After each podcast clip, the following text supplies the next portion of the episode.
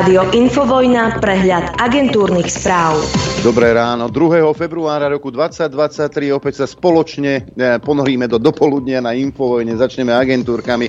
No a mm, mám pomerne čerstvú správu. NAKA obvinila Roberta Kaliňáka a Jozefa Brhela staršieho z podplácania na finančnej správe. Sú obvinení, že podplácali prezidenta finančnej správy Františka Imreceho. Ten už opakovane hovoril, ako mu k oficiálnemu platu dávali ešte peniaze navyše. Podobne fungoval napríklad aj riaditeľ kriminálneho úradu finančnej správy Ľudovít Mako, ktorému dorovnával plat oligarcha Norbert Bodor. Ja som teraz zmetený z toho, lebo pokiaľ tak Šeliga hovorí, že všetky obvinenia proti Kaliňákovi zrušil Žilinka 363, neviem, som zmetený. Ale zrejme začína predvolebná kampaň. A predvolebná kampaň nie len do Národnej rady, ale predvolebnú kampaň pravdepodobne rozbehli aj denník napríklad SME, a to prezidentskú kampaň. Kto nahradí Stoltenberga, ktorého pôsobenie na poste generálneho tajomníka členské štáty už predlžili dvakrát, naposledy po ruskom napadnutí Ukrajiny? Bruselský web Politico podľa zdrojov z bruselského prostredia zoradil mená možných kandidátov, o ktorých sa v kuloároch najčastejšie hovorí. V prvej lige je len jedno meno, súčasný šéf. Ten by vo funkcii mohol zotrvať ešte o rok dlhšie, aby sa vedenie nemenilo v čase krízy. Medzi ďalšími menami sa však rovnako ako v novembrovom článku New York Times spomína aj Slovenská prezidentka Zuzana Čaputová, ktorej sa v polovici budúceho roka končí prvé fun- funkčné obdobie. No ak by funkciu neobhájila, alebo by ani nekandidovala, mohla by Stoltenberga nahradiť práve ona. No nie ste hrdí, milí Slováci. Čo nás dnes čaká? Európska centrálna banka rozhodne o úrokových sadzbách, pokračuje rokovanie parlamentu, ministerstvo vnútra má tlačovku k novým ešpezetkám a eurokomisári sa v Kieve stretnú s členmi ukrajinskej vlády. Ambulancie a poisťovne Dôvera a Všeobecná zdravotná poisťovňa sa na mesiac dohodli na zmluvách. Pacienti tak nebudú platiť za starostlivosť. Zmluvy zatiaľ platia len na február. Počas neho budú ďalej rokovať, povedala šéfka Zväzu ambulantných poskytovateľov Jaroslava Orosová. Unión má zmluvy s ambulanciami domáca. Vláda sa s ambulantnými poskytovateľmi dohodla len koncom minulého týždňa, teda dva pracovné dni pred ukončením zmluv. Slúbila o 20% viac peňazí, ako dostali v Lani. Konkrétne to podľa Orosovej znamená 13-percentné zvýšenie platieb pre všetky poisťovne. Igor Matovič, ale to sú, to, to sú také malé, to sú také nepodstatné veci, sú dôležitejšie veci, lebo však už sa začína predvolebná kampaň. Igor Matovič by sa chcel zo Smerodina a za ľudí dohodnúť na pravidlách fungovania v parlamente. Chce sa tak vyhnúť populizmu a tvrdí, že Oľano bude predkladať len také zákony, ktoré budú mať finančné krytie. A to doteraz nešlo. A vy vás chcete presvedčiť, že to teraz pôjde. A vy ste sa úplne zbláznili. Predseda SAS Richard Sulík odmieta, že bude teraz nie zodpovednosť za vládu Eduarda Hegera, keďže jej po vyslovení nedôvery umožnil fungovať až do septembra. Väčšiu zodpovednosť za vládu má dnes prezidentka, hovorí s tým, že tak je to podľa neho správne. Ducha ústavy podľa neho neporušili, hoci vláde bola v decembri vyslovená nedôvera. Neviem, akom svete žije eh, Richard Sulík, ale ja by som v tom svete žiť nechcel. Igor Matovič hovorí o pyšnej ponuke od KDH, keď Eduardovi Hegerovi núkajú druhé miesto na kandidátke. Matovič hnutiu pripomenul, že sa bije do hrude, ale dvakrát sa nedostalo do parlamentu a Heger je aktuálne premiérom. KDH by práve nemalo trpieť pýchov, ale pokorou komentoval líder Oľano. Že to povedal práve on, to už ma ani neprekvapuje. S Hegerom vraj vedie kamarádske diskusie, ako ďalej v Oľano zatiaľ zostáva. Kde skončí, to je jeho rozhodnutie, povedal o Hegerovi Matovič. Líder Oľano opäť neprezradil, kedy bude mať jeho hnutie s ním. Hovoril, že s Hegerom je dohodnutý, že s ním bude, keď sa dohodnú, čo ďalej.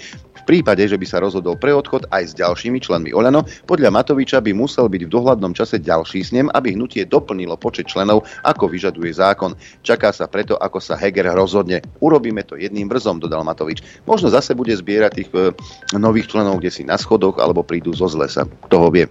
SNS sa pred voľbami snaží dohodnúť s komunistami, ale aj so stranami, ktoré sa profilujú ako pronárodné. Andrej Danko s nimi začal rokovať už minulý týždeň. Bývalý podpredseda SNS Anton Hrnko to považuje za politický idiotizmus. Danko by sa rád spájal aj s hlasom a so smerom. Tí chcú ísť do volieb samostatne. Robert Fico reaguje na kritické postoje veľvyslancov Veľkej Británie, Francúzska a Spojených štátov amerických k postojom smeru v zahraničnej politike inak ako tlačová správa smeru. Tá informovala o otvorenej a konštruktívnej atmosfére pri rokovaniach. Fico napísal, že pri rozhovore o Ukrajine bolo horúco a keď pred veľvyslancami odmietol posielanie slovenských zbraní na Ukrajinu, tak veľvyslanci údajne onemeli. Rozhovory s veľvyslancami inicioval Smer. Fico ďalej píše, že Spojené štáty, Veľká Británia a Francúzsko a ďalší chcú posielať na Ukrajinu zbrane a predlžovať roky vojnu, ktorú proti Rusku nikdy nevyhrajú. Na záver konštatuje, že je to zvláštny západný svet poďme aj do parlamentu poslanci neposunuli do druhého čítania návrh, aby Národný bezpečnostný úrad opäť mohol blokovať škodlivý obsah, ktorý má alebo môže mať následok poškodenie či ohrozenie bezpečnostných, zahranično-politických alebo hospodárskych záujmov. Novelu o kybernetickej bezpečnosti vrátili na dopracovanie. O blokovaní má úrad rozhodovať na základe odôvodneného návrhu určených subjektov a predchádzajúceho súhlasu súdu. Úrad by mohol zablokovať napríklad obsah, ktorý môže spôsobiť oslabenie demokratických inštitútov ústavného zariadenia a cielenú politickú destabilizáciu, radikalizáciu politickej diskusie vo verejnom priestore či zásadné stiaženie fungovania orgánov verejnej moci a príjmania ich rozhodnutí. No a čo sa týka hoaxov, tak ministerstvo investícií, rozumej Veronika Remišová, slúbilo, že vyčlení 200 tisíc eur na boj s hoaxami, ktorý prezentuje ako svoju dôležitú agendu. Záujemcovia sa mesiace doprosujú o odpoveď, či dotácie dostanú. Rezort sa vyhovára, že chýbajú inštrukcie, píše Index. No a ešte poďme do parlamentu. Obce nebudú povinné zmeniť neprípustný názov ulice alebo iného verejného priestranstva. Poslanci odmietli novelu zákona o obecnom zriadení, ktorá bola v druhom čítaní. Ústredný zväz židovských náboženských obcí je z postoja poslancov sklamaný a vyzval ich, aby sa nezúčastňovali na spomienkach na obete holokaustu alebo padlých vo vojne. A teraz si dajme kauzu Budaj. Ako už viete, Českom archíve po vyše 30 rokoch objavili stratený spis Jana Budaja, ako sa za bývalého režimu stal tajným agentom EŠTB, aj s rukou písaným vyhlásením o spolupráci. Spis mu prekazil začiatok politickej kariéry v roku 90 a dobieha ho aj teraz.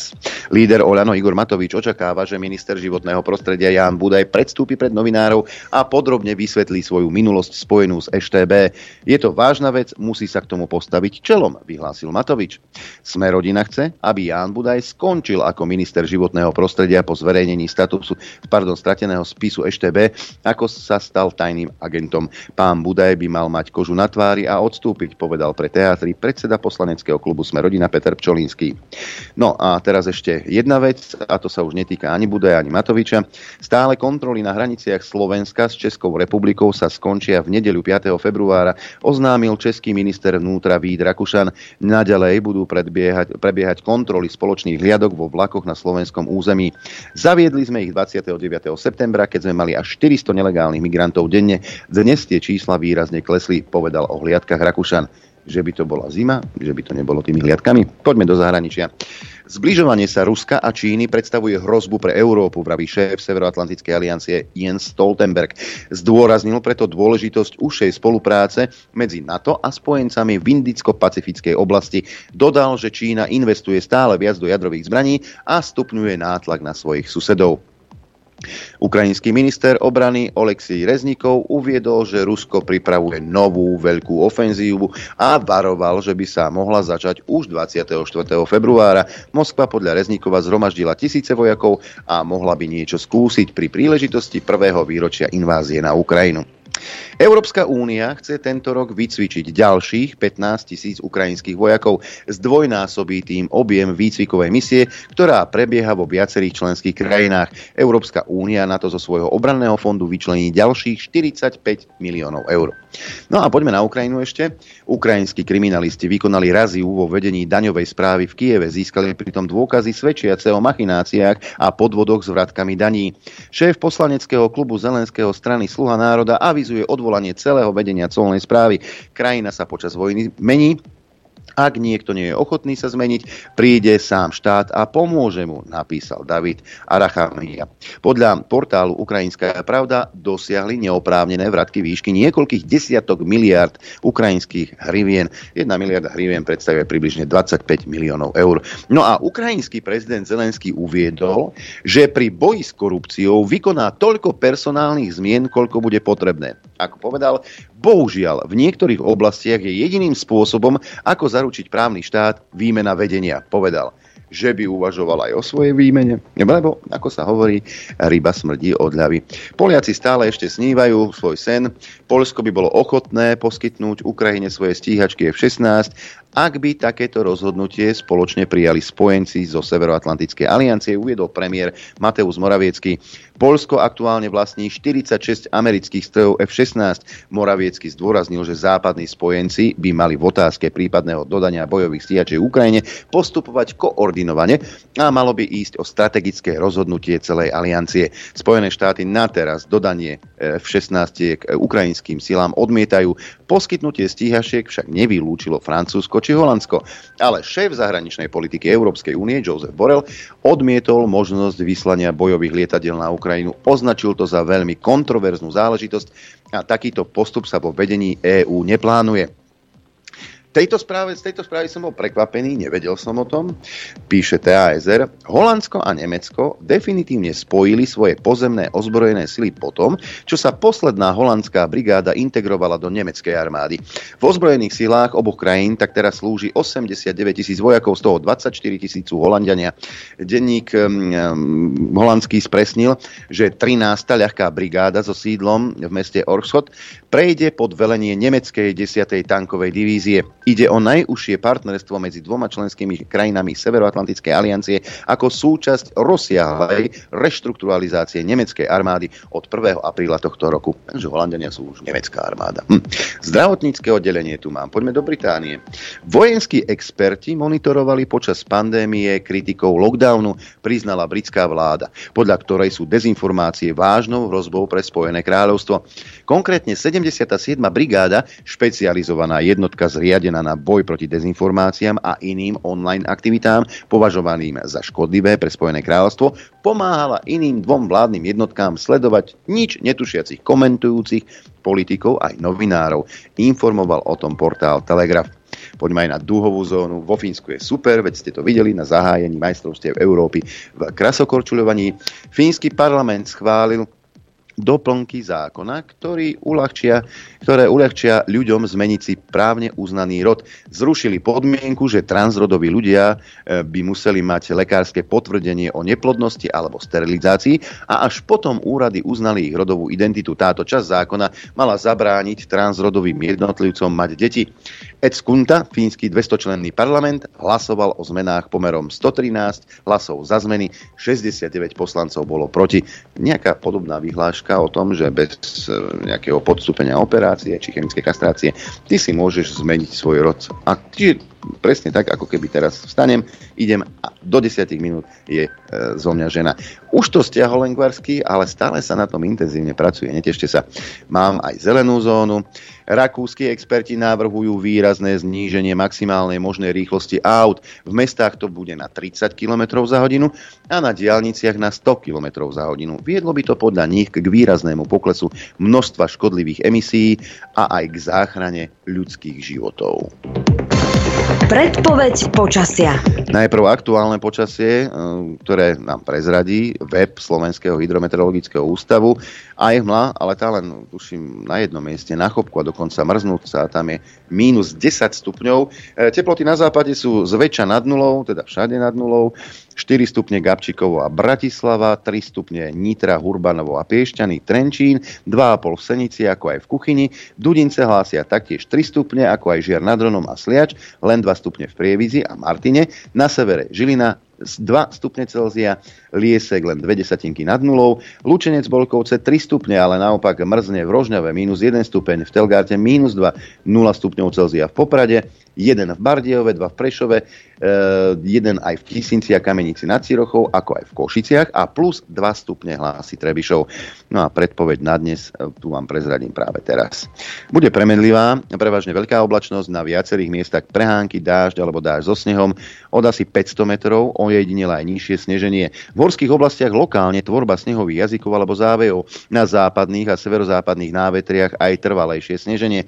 Najvyššia denná teplota vystúpi na 3 až 8, na strednom a východnom Slovensku miestami minus 1 až 3 stupne Celzia. Teplota na horách vo výške 1500 metrov okolo minus 6. Fúkať bude západný až severozápadný vietor, najmä na juhozápade rýchlosťou 3 až 9 km za sekundu, v preklade 10 až 30 km za hodinu. V nárazoch to môže byť 40 a niekedy až 65 km za hodinu. Na východe lokálne aj slabší vietor, na horách nad pásmom lesa prudký vietor až výchrica. Dopoludne na Infovojne s Adrianom. Ale aj s Norbertom Lichtnerom, samozrejme kolega, zdravím ťa do štúdia 54. Dobré ráno. Dobré ráno. Ježiši, curín tam Miku. Tebe, tebe poslucháč. Akurát si vravím, že v takej, takej dobrej spoločnosti si dnes. Krásne, krásni ste, všetci traja ste krásni. Ale oni majú väčšie hlavy, oni. Len bohužiaľ som v strede. SD, by SDK sandwich by to mohol byť. SDK Mohlo by to sandwich. niečo evokovať. Buď rád, že som tam nedal Petra. No, lebo by ti natrhol bubienok v uchu. A ty nie si rád, že... Teda, ja som prvom som hrdý, Slovák, že taká krásna, dobrá, spravodlivá prezidentka všetkých Slovákov. A myslím že na, na tento týždeň som si už lži vystrielal a by mohla byť teda šéfkou na to. Tri mesiace. Tri mesiace a Zuzá to dokáže. A rozloží celú tú, tú zločineckú organizáciu. Rozoberie jak starý bicykel. Takže áno, ja som za, aby e, Zúza bola šéfkou toho NATO. To je super. To je jedna vec. Druhá vec je, e, čo tá židovská obec, čo sa jej nepáči? No, že sa mi tam pozri, prosím ťa. No, že, no však, že, že sa ne, nemô, nemusia sa meniť, počkaj, ja ti to prečítam celé. Aj tie ulice.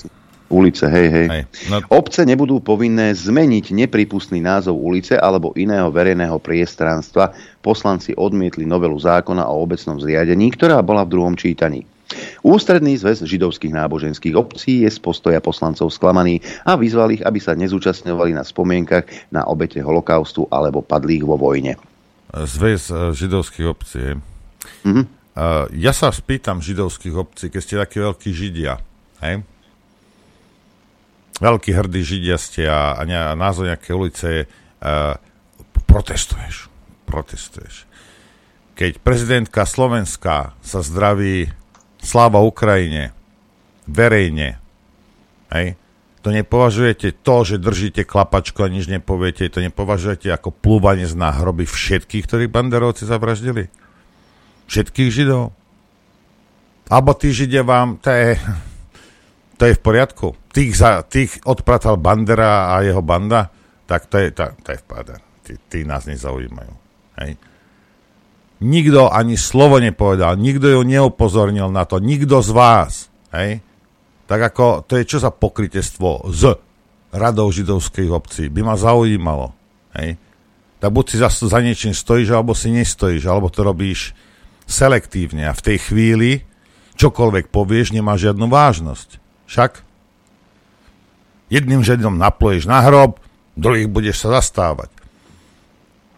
Fajn. Hej. A to je teda pokrytectvo a potom čo, holokauza, holokauza, do nekonečna. Hej. To, že bere náckovské nejaké vyznamenania, neviem, to nie, to, to je v poriadku, to židovská obec je s tým, ešte dúfam, že aj, aj hrdá židovská obec e, na prezidentku Slovenska, ktorá sa zdraví nacistickým pozdravom. Hmm. To im nevadí. To je Hej, ja byť žid, tak idem tam a rozbijem vám hlavu, kreténe. Veď toto je hrozné. Hej. Ako toto je čo za pokrytectvo. Tak si buď stoj za svojím, alebo, alebo na to kašli. Hej. Ale nie, ona môže. Hej. A niekde, kde to bola tá obec? Nie, čo, čo to bolo za ulicu? Čo, čo to bola? No, vo Tisová? Varíne to bolo. Hej, Tisová ulica, vo Varíne tuším. Ak sa nemýlim.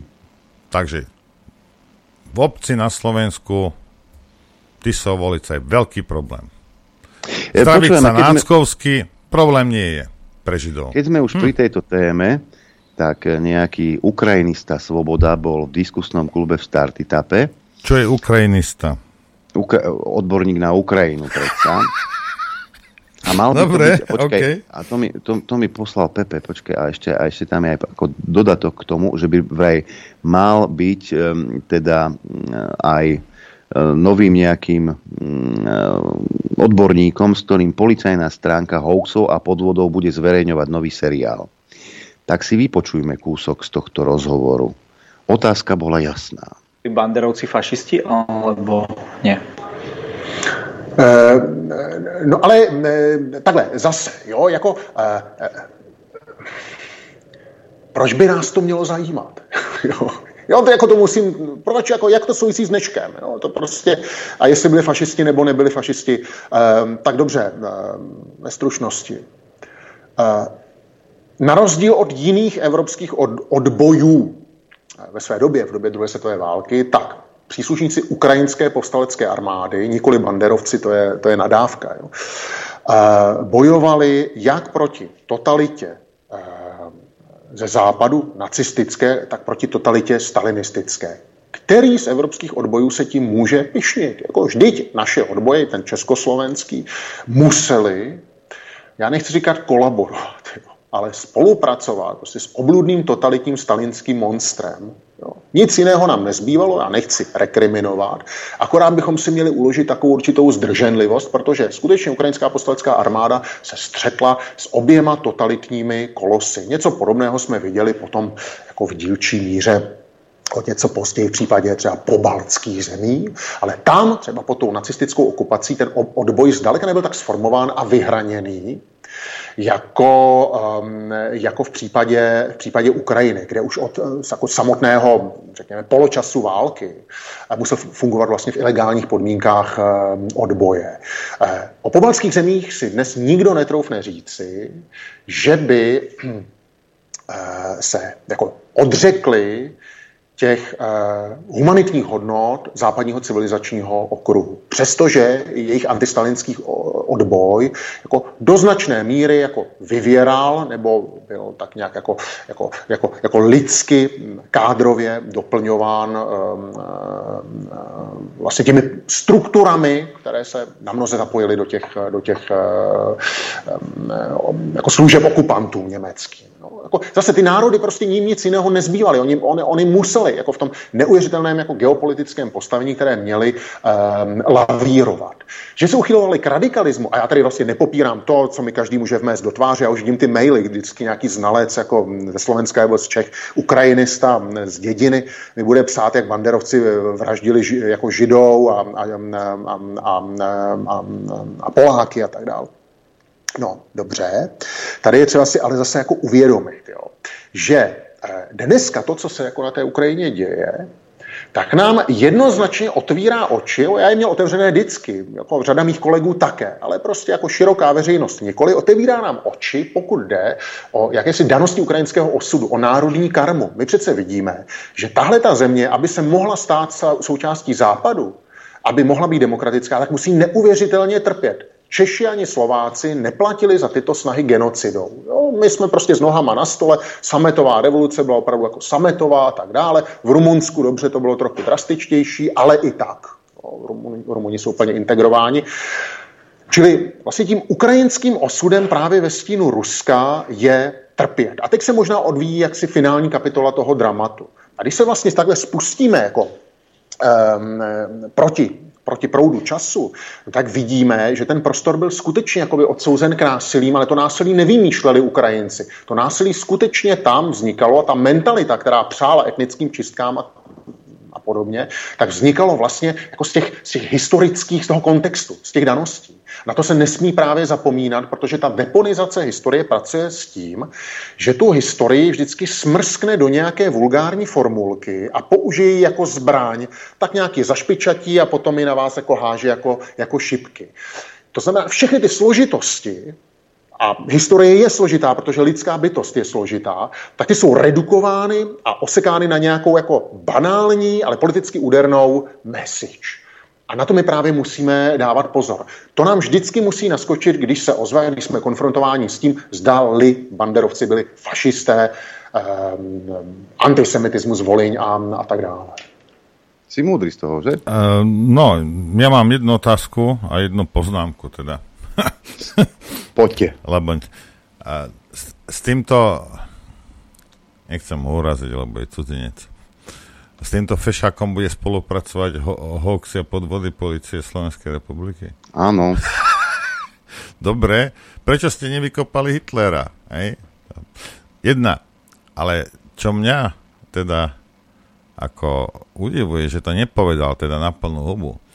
Počúvajte, najväčší stalinisti, hej, najväčší stalinisti boli, boli tie batolatá, čo pribíjali na vráta. To boli najväčší stál. Bojovali proti stalinizmu týmto spôsobom. Ja sa len pýtam, či židovskú obec takáto vec nepoburuje. Či židovské obec, obce nevadí, že niekto ospravedlnie zverstva, ktoré boli spáchané na židoch. Lebo teraz čo? Lebo banderisti sú, sú v kurze? A prečo sú v kurze? Každý normálny človek odsúdi, aj Židia, každý ich odsúdi, ale hodí sa, lebo, lebo bojujú proti Rusom? Tak budeme ospravedlňovať akékoľvek masové vraždy v minulosti? Lebo teraz nám to vyhovuje ekonomicky? Ak e, počúvam logiku tohto pána, e, že teda ja sa pýtam, opiši... židovská obec... Kde ste? Kde ste? Do, dojdeme, do, dojdeme k tomu. Ak teda hovorí tento odborník, že aj tí Lotyši, že teda sa prispôsobili dobe a teda kolaborovali s tými Nemcami, lebo museli, pýtam sa, prečo po roku 90 stále sa organizujú pochody v nacistických uniformách. No, lebo a ak, pri, no, a ak príjmeme túto myšlienku, že uh, teda tieto malé národy ako Lotyši, ale uh, teda, že museli, museli sa nejako prispôsobiť, aby prežili, tak sa poďme na to pozrieť aj cez optiku slovenského štátu. Len tak mimochodom. Ale o tom sa samozrejme nehovorí. Keď sme už o tých, pri tých pomenovávaniach ulic, a teda, že nevhodné niečo. Vieš, v Prievidzi, Robo, díky za tento typ, existuje taká firma jedna, ktorá sa volá, že Bros, Brose, v Prievidzi e, teda tá nemecká firma si tam postavila závod a teda tú ulicu, e, ktorú vedie k tomu závodu, lebo tu bolo na novo vymenované, teda postavené, tak pomenovali túto ulicu podľa starého otca, pána Brosa. Však, kto to bol pán Bros? Že by nacista? Napríklad Úrad na základe svojej žiadosti 8. júna 33 nastúpil Bros do NSDAP so spätnou účinnosťou k 1. mája, to, mája toho istého roku. Na jeseň 33 nastúpil do Národno-socialistického motoristického zboru. Brose tiež v roku 1935 spolu so svojím obchodným partnerom Enstrom Juhlingom získal vilu židovského podnikateľa Abrahama Friedmana na aukcii zabavenia. V súvislosti s árijstvom sa uskutočnili formálne riadené predaje a to sa uskutočnilo za značných faktických alebo regulačných obmedzení. Brose bol tiež vymenovaný za e, šéfa svojej spoločnosti alebo Abwehr, tak nejaký funkcia. Hej. Zdokumentovaná je výzva podpísaná spoločnosťou Brose svojim vlastným zamestnancom pri zaobchádzaní s vojnovými zajacami nútených prác so slovami, slovami fenomény ľudstva nie sú v žiadnom prípade na mieste.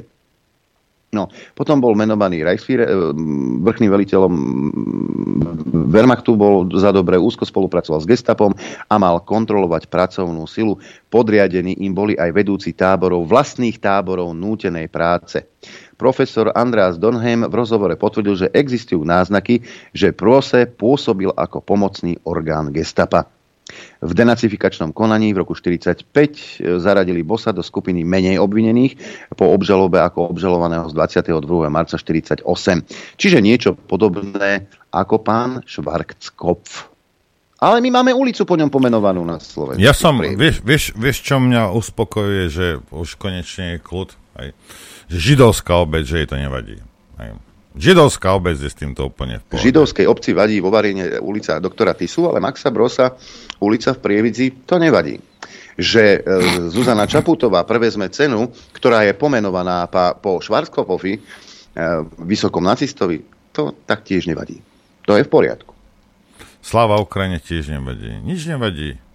Vidíte, všetko a, je teraz, a teraz vlastne ani nebudeme, a my by sme nemali toto ani kritizovať v žiadnom prípade, nie. pretože vidíme, že židovská obec je tolerantná. No nie úplne, ale selektívne je tolerantná. Hej? A Židia, ktorí boli povraždení, sa musia točiť v hrobe jak vrtula. Hej? A niekto, niekto sa postaví, ja zastupujem židovskú obec. Naozaj? Naozaj ju zastupujem? A kde je môj zlatý? V pekle? Kde zastupuješ ty židovskú obec? Najmudrejšia. Všetci sa boja, toto, toto. Pozrite sa, ste pokrytci, veď to je hrozné niečo. Teraz budeme ospravedlňovať náckov, ktorí vraždia, vraždili a nie len židov. Hej? Tak budeme ich os- ospravedlňovať. Hej? No však dobre, tak, ale možno Prievidza je, on, je dôležitejšie než Varin, vieš, alebo majú lepšie konexie, ja neviem. Mali na Wehrmachte, alebo kde. ja, ja ti toto neviem. Rozumieš, oni ti budú s kamenným ksichtom, rozumieš, ti bude, bude niečo rozprávať a bude poučovať a bude, to, toto, antisemitizmus. Absolútne vám nezáleží na ničom. Vy len tú minulosť používate na to, aby ste mohli tlačiť na niektorých ľudí, ktorých chcete, robili selektívne veci a posúvali sami seba s tým, že druhých budete citovo vydierať. Hej? A tam, kde by ste mali naozaj zakročiť a tých svojich predkov sa zastať, ne, tam držíte klapačky.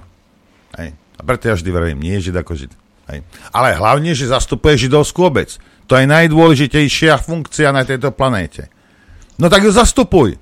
Čo keby si zašal robiť to, o čom rozprávaš, že si? Ha? A, ideme hrať? Alebo čo ideme? No, no však, aby si sa nevytočil už úplne, tak si... Nie, zatiaľ, nie, nie, zatiaľ. Za, zatiaľ to je len provozná teplota, jak by sa řeklo v Čechách. Že Akorát jo? som sa dostal do, do takého, do takej... Máš tam uh, tu pani? Lebo mám Tá pani tu už je. Dobre. Teda tak. videl som jej manžela zatiaľ, takže Hej. predpokladám, že už tu je. Dobre. Tak, Lebo potom. oni chodia k dvojičky, vieš, oni bez seba nevydržia. To je dobré. Chcete vedieť pravdu? My tiež. My tiež. Počúvajte Rádio Infovojna. Dobré ráno vám prajem, bratia a sestry. Dobré. Dobré ráno prajem aj ja. Skôr ako, skôr ako začneme, no. mám tu jednu výzvu, ktorá obletela Slovensko a bol som požiadaný, aby som ju prečítal. Až teraz obletí Slovensko. Hej, dnes zaťahujú, nás zaťahujú do vojny, vyvolávajú tretiu svetovú vojnu a my už vieme, že sa nedovoláme pravdy, nedovoláme sa práva, naopak naše hlasy sú umlčiavané. My ľudia máme jedinečnú možnosť pochopiť, že iba spolu máme tú silu to zastaviť. Videli sme, ako ich tisíc, teda, pardon, milión 200 tisíc ľudí v referende vystrašilo. Vedia, že proti jednote a odhodlanie občanov sú bezmocní, preto povstaňme, bratia a sestry, ukážme im, že hranicu už dávno prekročili a my sa už na to nebudeme nečine prizerať, nedáme sa zabíjať, okrádať, ničiť našu krajinu Nedáme sa zatiahnuť do vojny a nedovolíme, aby nám niekto bral deti a posielal ich na smrť. Slovenský pochod za mier sa organizuje. Je vyjadrenie vôle občanov Slovenskej republiky, že sme proti zaťahovaniu Slovenska do vojny, sme proti dodávkam zbraní na Ukrajinu, sme proti všetkým paktom, zmluvám a štátnym zárukám, ktoré podpísala medzinárodná organizovaná zločinecká skupina vlastizradcov nainštalovaných do vlády Slovenska. Ostro sa ohradzujeme voči výrokom našej zločineckej vlády, voči Ruskej federácii, vedúce k eskalácii konfliktu konfliktu. My chceme mier. Kto nie je za mier, je za vojnu. Za mier a neutralitu. My nechceme vojnu, nech stichnú zbrania a prehovoria ľudia. E, vyzývajú organizátori, aby ste si priniesli transparenty a na konci pochodu ich položíme a zaspievame si slovenskú e, hymnu. A dokonca je k tomu aj videoklip, tak si môžeme v krátkosti mm, pustiť. 6.2. Michalovce, 7.2. pardon, to bolo moc rýchle na mňa, 6.2. teda v Michalovciach sa môžete stretnúť 7. v Košiciach, 8. v Prešove a v Spiskej Novej Vsi, 9. v Poprade, ďalej vždy hlavné námestie o 17. hodine, Ďalej Lučenec 10. 11. Lučenec a Zvolen 11. Banská Bystrica, 13. Martin, 14. Žilina a Malacky. Ak chcete teda vyjadriť svoj protest proti vojne, 15. februára Trenčín, 16. Piešťany a Senica, 17. Prievidza, Dunajská streda Galanta, 20. februára Topolčany a Trnava a tak ďalej a tak ďalej. 21. februára Nové zámky, Rímavská sobota, 22. Nitra, 23. Komárno a Štúrovo a tak ďalej a tak ďalej. Myslím si, že tie informácie si nájdete na sociálnych sieťach a ak chcete teda podporiť túto myšlienku, teda pochod za mier, máte tu možnosť. Nech sa páči. Koniec hlásenia. Super, dobre. Včera mali, no, privítajme túto pani najskôr, dobré ráno ti prajeme. Ja, vidíš? Ešte je ša, šabluje Ja som tu, ja som len chcel naznačiť, kto je tu vedúci zájazdu. Dobré ráno všetkým, ktorí pozerajú a počúvajú. Dobré ráno. Včera mali uh, smeráci uh, tlačovku a tam rozprával Fico o Budajovi a že jak zrazu tie papiere, no to asi to vytiahol na neho uh, ten, som mu chcel pomstiť. Nie, nie je podstatné, hej. A to, že Budaj bol eštebák, alebo teda agent, vedeli sme všetci, volali sme ho domov, nikto na nás nedával žiadne žaloby, nič. Hej. Ako toto sú staré správy. Teraz z toho robia, neviem, čo z toho chcú robiť. Je úplne jedno, čo robil Budaj v minulosti, hej, ak nezáleží na tom, čo robí teraz, alebo robil za, za posledné 3 roky, hej, no tak potom je úplne jedno, že on v 80. niekde niečo podpísal. Lebo ja si viem predstaviť, že aj v Papua Novej Gvineji nejaký minister povie, že medveď je vegetarián, hej, ale na druhý deň by už nebol ministrom. Však ja do hodiny. Ja nevrajím, že sa to tam nemôže stať, ja iba hovorím, že buď to jeho rodina, alebo ten kmeň, z ktorého by ostať hnali. No ale na Slovensku sa to nedieje, lebo politická kultúra na Slovensku neexistuje. Hej. Ale z celej tej tlačovky mňa zaujala, zaujala jedna vec, hej, a keďže ty trošku sa montuješ do, jak sa volá ten oný, ten, ten toaletný papier, čo si s ním zo zautiera zadok. Ústava. Ústava. Ústava. Hej. Tak počúvaj, počúvajte toto, hej. A keby si nám potom vysvetlila, že, že koľko, lebo bavíme sa o tom, že 15. decembra bola tejto zločinskej vláde vyslovená nedôvera. Oni si odhlasovali, že oni budú ešte ďalších 11 mesiacov, prečo nie. A samozrejme Matovič si robí kozy z Čaputovej, alebo Čaputová furt, nemá pravo, no teraz máš pravoci, moja zlatá, nerobíš nič, lebo si posratá, robí si z teba kozy, hej, to je celé ale Čaputovo nechajme tak, ako je neschopná. Hej. A že Matovič to vie a že si z nej robí prdel, tak to je druhá vec. Ale počúvaj toto a vysvetli prosím ťa bratom, sestram a hlavne mne, že, že o čom tu je reč. Hej. Ja by som ešte dodal jednu vec, pán redaktor. Uh, predseda parlamentu a predseda strany Smerodina povedal, že toto, čo sa tu deje, je čistá psychiatria. A zdá sa, že tá čistá psychiatria bude pokračovať, lebo hráči sa vôbec nevymenili. A viete, čo očakávame práve v parlamente, pretože sledujem, čo sa chystá. Majú tu predloženú novelu ústavy, do ktorej chcú priniesť pozmenujúce návrhy, ktoré vlastne vrátia vláde, ktorá je v demisii, kompletne všetky kompetencie, ktoré sú dnes obmedzené a slúžili na to, aby tá vláda tu bola len do konania čo najskorších predčasných volie v prípade, ak je bola vyslovená nedôvera. Pani Lašakovo, chápem to správne, že teraz, keďže akože Zuza im dala, akože dobre chlapci, môžete, ale majú z ústavy okleštené právomoci, tak oni chcú zmeniť ústavu, aby si tie právomoci vrátili do takého stavu, ako predtým, než im bola vyslovená nedôvera parlamentom? Chápeš to veľmi správne. Na čo potom parlament vyslovuje nejaké nedôvery? Však oni si robia, čo chcú. A ten istý parlament im to teraz ide schváliť? Veľmi správne. Čo veľmi Ako správne? Ja mám, ja mám také kardio, odkedy, odkedy uh, toto celé nejaký... Takto, uh, treba si uvedomiť, že táto vláda nepadla, ona padá. Ona ešte stále nedopadla. A jeden, si niečo. jeden z najväčších politických talentov, no to si môže želať do 39. ako sa zdá, jeden z najväčších politických talentov posledného obdobia Zuzana Čaputová, ako ju nazvala pani Monika Todová, sa vyjadrila, že táto vláda, že nech sa uprace a teda Eh, do 31. januára teda nech príde za ňou s čo najskorším možným termínom volieb. No tak je určite skorší ako ten normálny, lebo normálne voľby by mali byť vo februári 2024 a teda tam veľký rozdiel nebude. Uh, a jediná vec, ktorá túto vládu podržala, je presne ten Sulík, presne ten Sulík, ktorý dával návrh na odvolanie tejto vlády. No počkaj, on sa už teraz vyjadril, že, že on nie je zodpovedný za to, čo sa teraz stane, že to prezidentka je zodpovedná za to. To povedal. No, v tomto má tiež pravdu.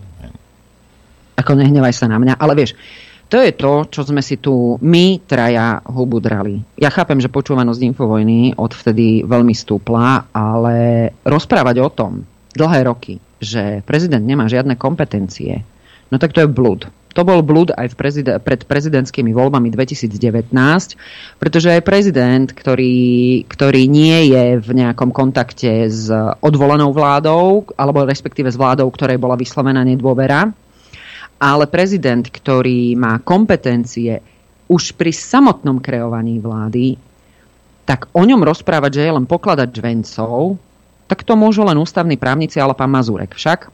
Lebo toto on tvrdil v predvolebnej kampani. Všetci do mňa. Môžete pokojne. My si uh, pamätáme veci, hej, hej. Uh, áno, my si pamätáme, zvykne sa hovoriť, že si pamätá YouTube, ale toto si YouTube pamätať nebude, pretože toto video zmizlo. To len, len tak mimochodom. Ale uh, mňa by teda naozaj zaujímalo, že čo mali v hlavách tí poslanci opozície, ktorí 15.12. hlasovali za pád vlády bez toho, aby mali dohodu o tom, predtým uzatvorenú a prijatú, keď išli hlasovať o tom, o tom páde vlády. Lebo najskôr si mali pri, pri takom, e, takom človeku, ako je Igor Matovič, si najskôr mali normálne podpísať, dať odhlasovať dátum predčasných volieb a až potom mali hlasovať o vyslovení ako, ako sa hovorí, že keď ideš hlavou rozbíjať múr, tak uh, buď pripravený na to, čo je za tým múrom. Hej. No, ako ale ja len, život. Hej, ja len toto chcem, uh, aby ľudia to chápali, možno mnohí to nechápete, ja neviem, hej, lebo mne to tiež hlava neberie. Takže vláda je zlá, nekompetentná je. Hej. O tom, že sú to zločince, majú mafiánske metódy a tým pádom sú mafiáni, lebo sú organizovaná skupina. Hej. A daj na mňa žalobu, ma to je, že mi to je jedno. Hej. Je jedna vec. Druhá vec je, že teda, ak im parlament vysloví nedôveru, hej, oni mali, tie voľby mali byť v marci, v apríli najpozdejšie, ale v tej mala tam byť nejaká úradnícka vláda, podľa mňa, hej, a títo mali do prdele, do prdele ešte pred Vianocami, hej ale že oni idú meniť ústavu, aby tú oklieštenosť vlády, ktorá nemá dôveru parlamentu, aby zmenili a vrátili veci tak, jak boli predtým, to je hrôza. Uh, áno, to je, a to si nazval dobre, pretože uh, oni potrebujú ústavu len, len vtedy, keď im to vyhovuje.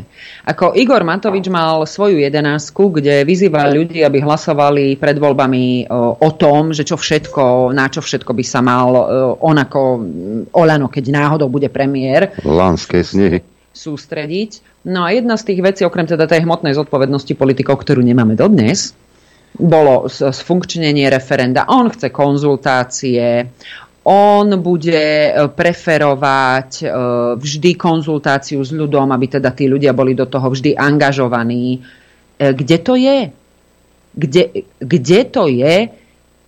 A nehovoriac o tom, že treba zmeniť volebný systém. Čo oni urobili? Zabetonovali si jednovolebný uh, systém do ústavy. Hej, ale chcem sa ťa Oni urobili, no počkaj sekundu, no. oni urobili 29.12 2020 Kolíková respektíve bola, bola, zve, bola zverejnená tá uh, novela ústavy, ktorá zrušila ústavnému súdu možnosť posudzovať súladnosť ústavných zákonov s ústavou tu máte všetci tí, ktorí ste tvrdili, že ústavný zákon je zo svojej podstaty, že, nie, že ústavný zákon zo svojej podstaty nemôže byť protiústavný, lebo je ústavný. No to je to, čo tu vysvetloval dr- docent Drgonec, že keď s prepáčením hovno zabalíš do celofánu, nebude to salónka. Nie. Nie, predstav si. A ústavný súd namiesto toho, aby vydal aspoň predbežné opatrenie v štýle, že toto blokujeme, kým nevydajú odôvodnenie siahodlhé, ako toto porušuje materiálne jadro ústavy, tak on povedal, že to je v poriadku. A potom, a to sme tu púšťali na Infovojne, keď sa Hanák bavil so Fiačanom, že pán Fiačan, predsedom ústavného súdu, a čo bude potom, keď náhodou si to o, o, poslanci nebudú brať ohľad na to, aký ste vy vydali verdikt?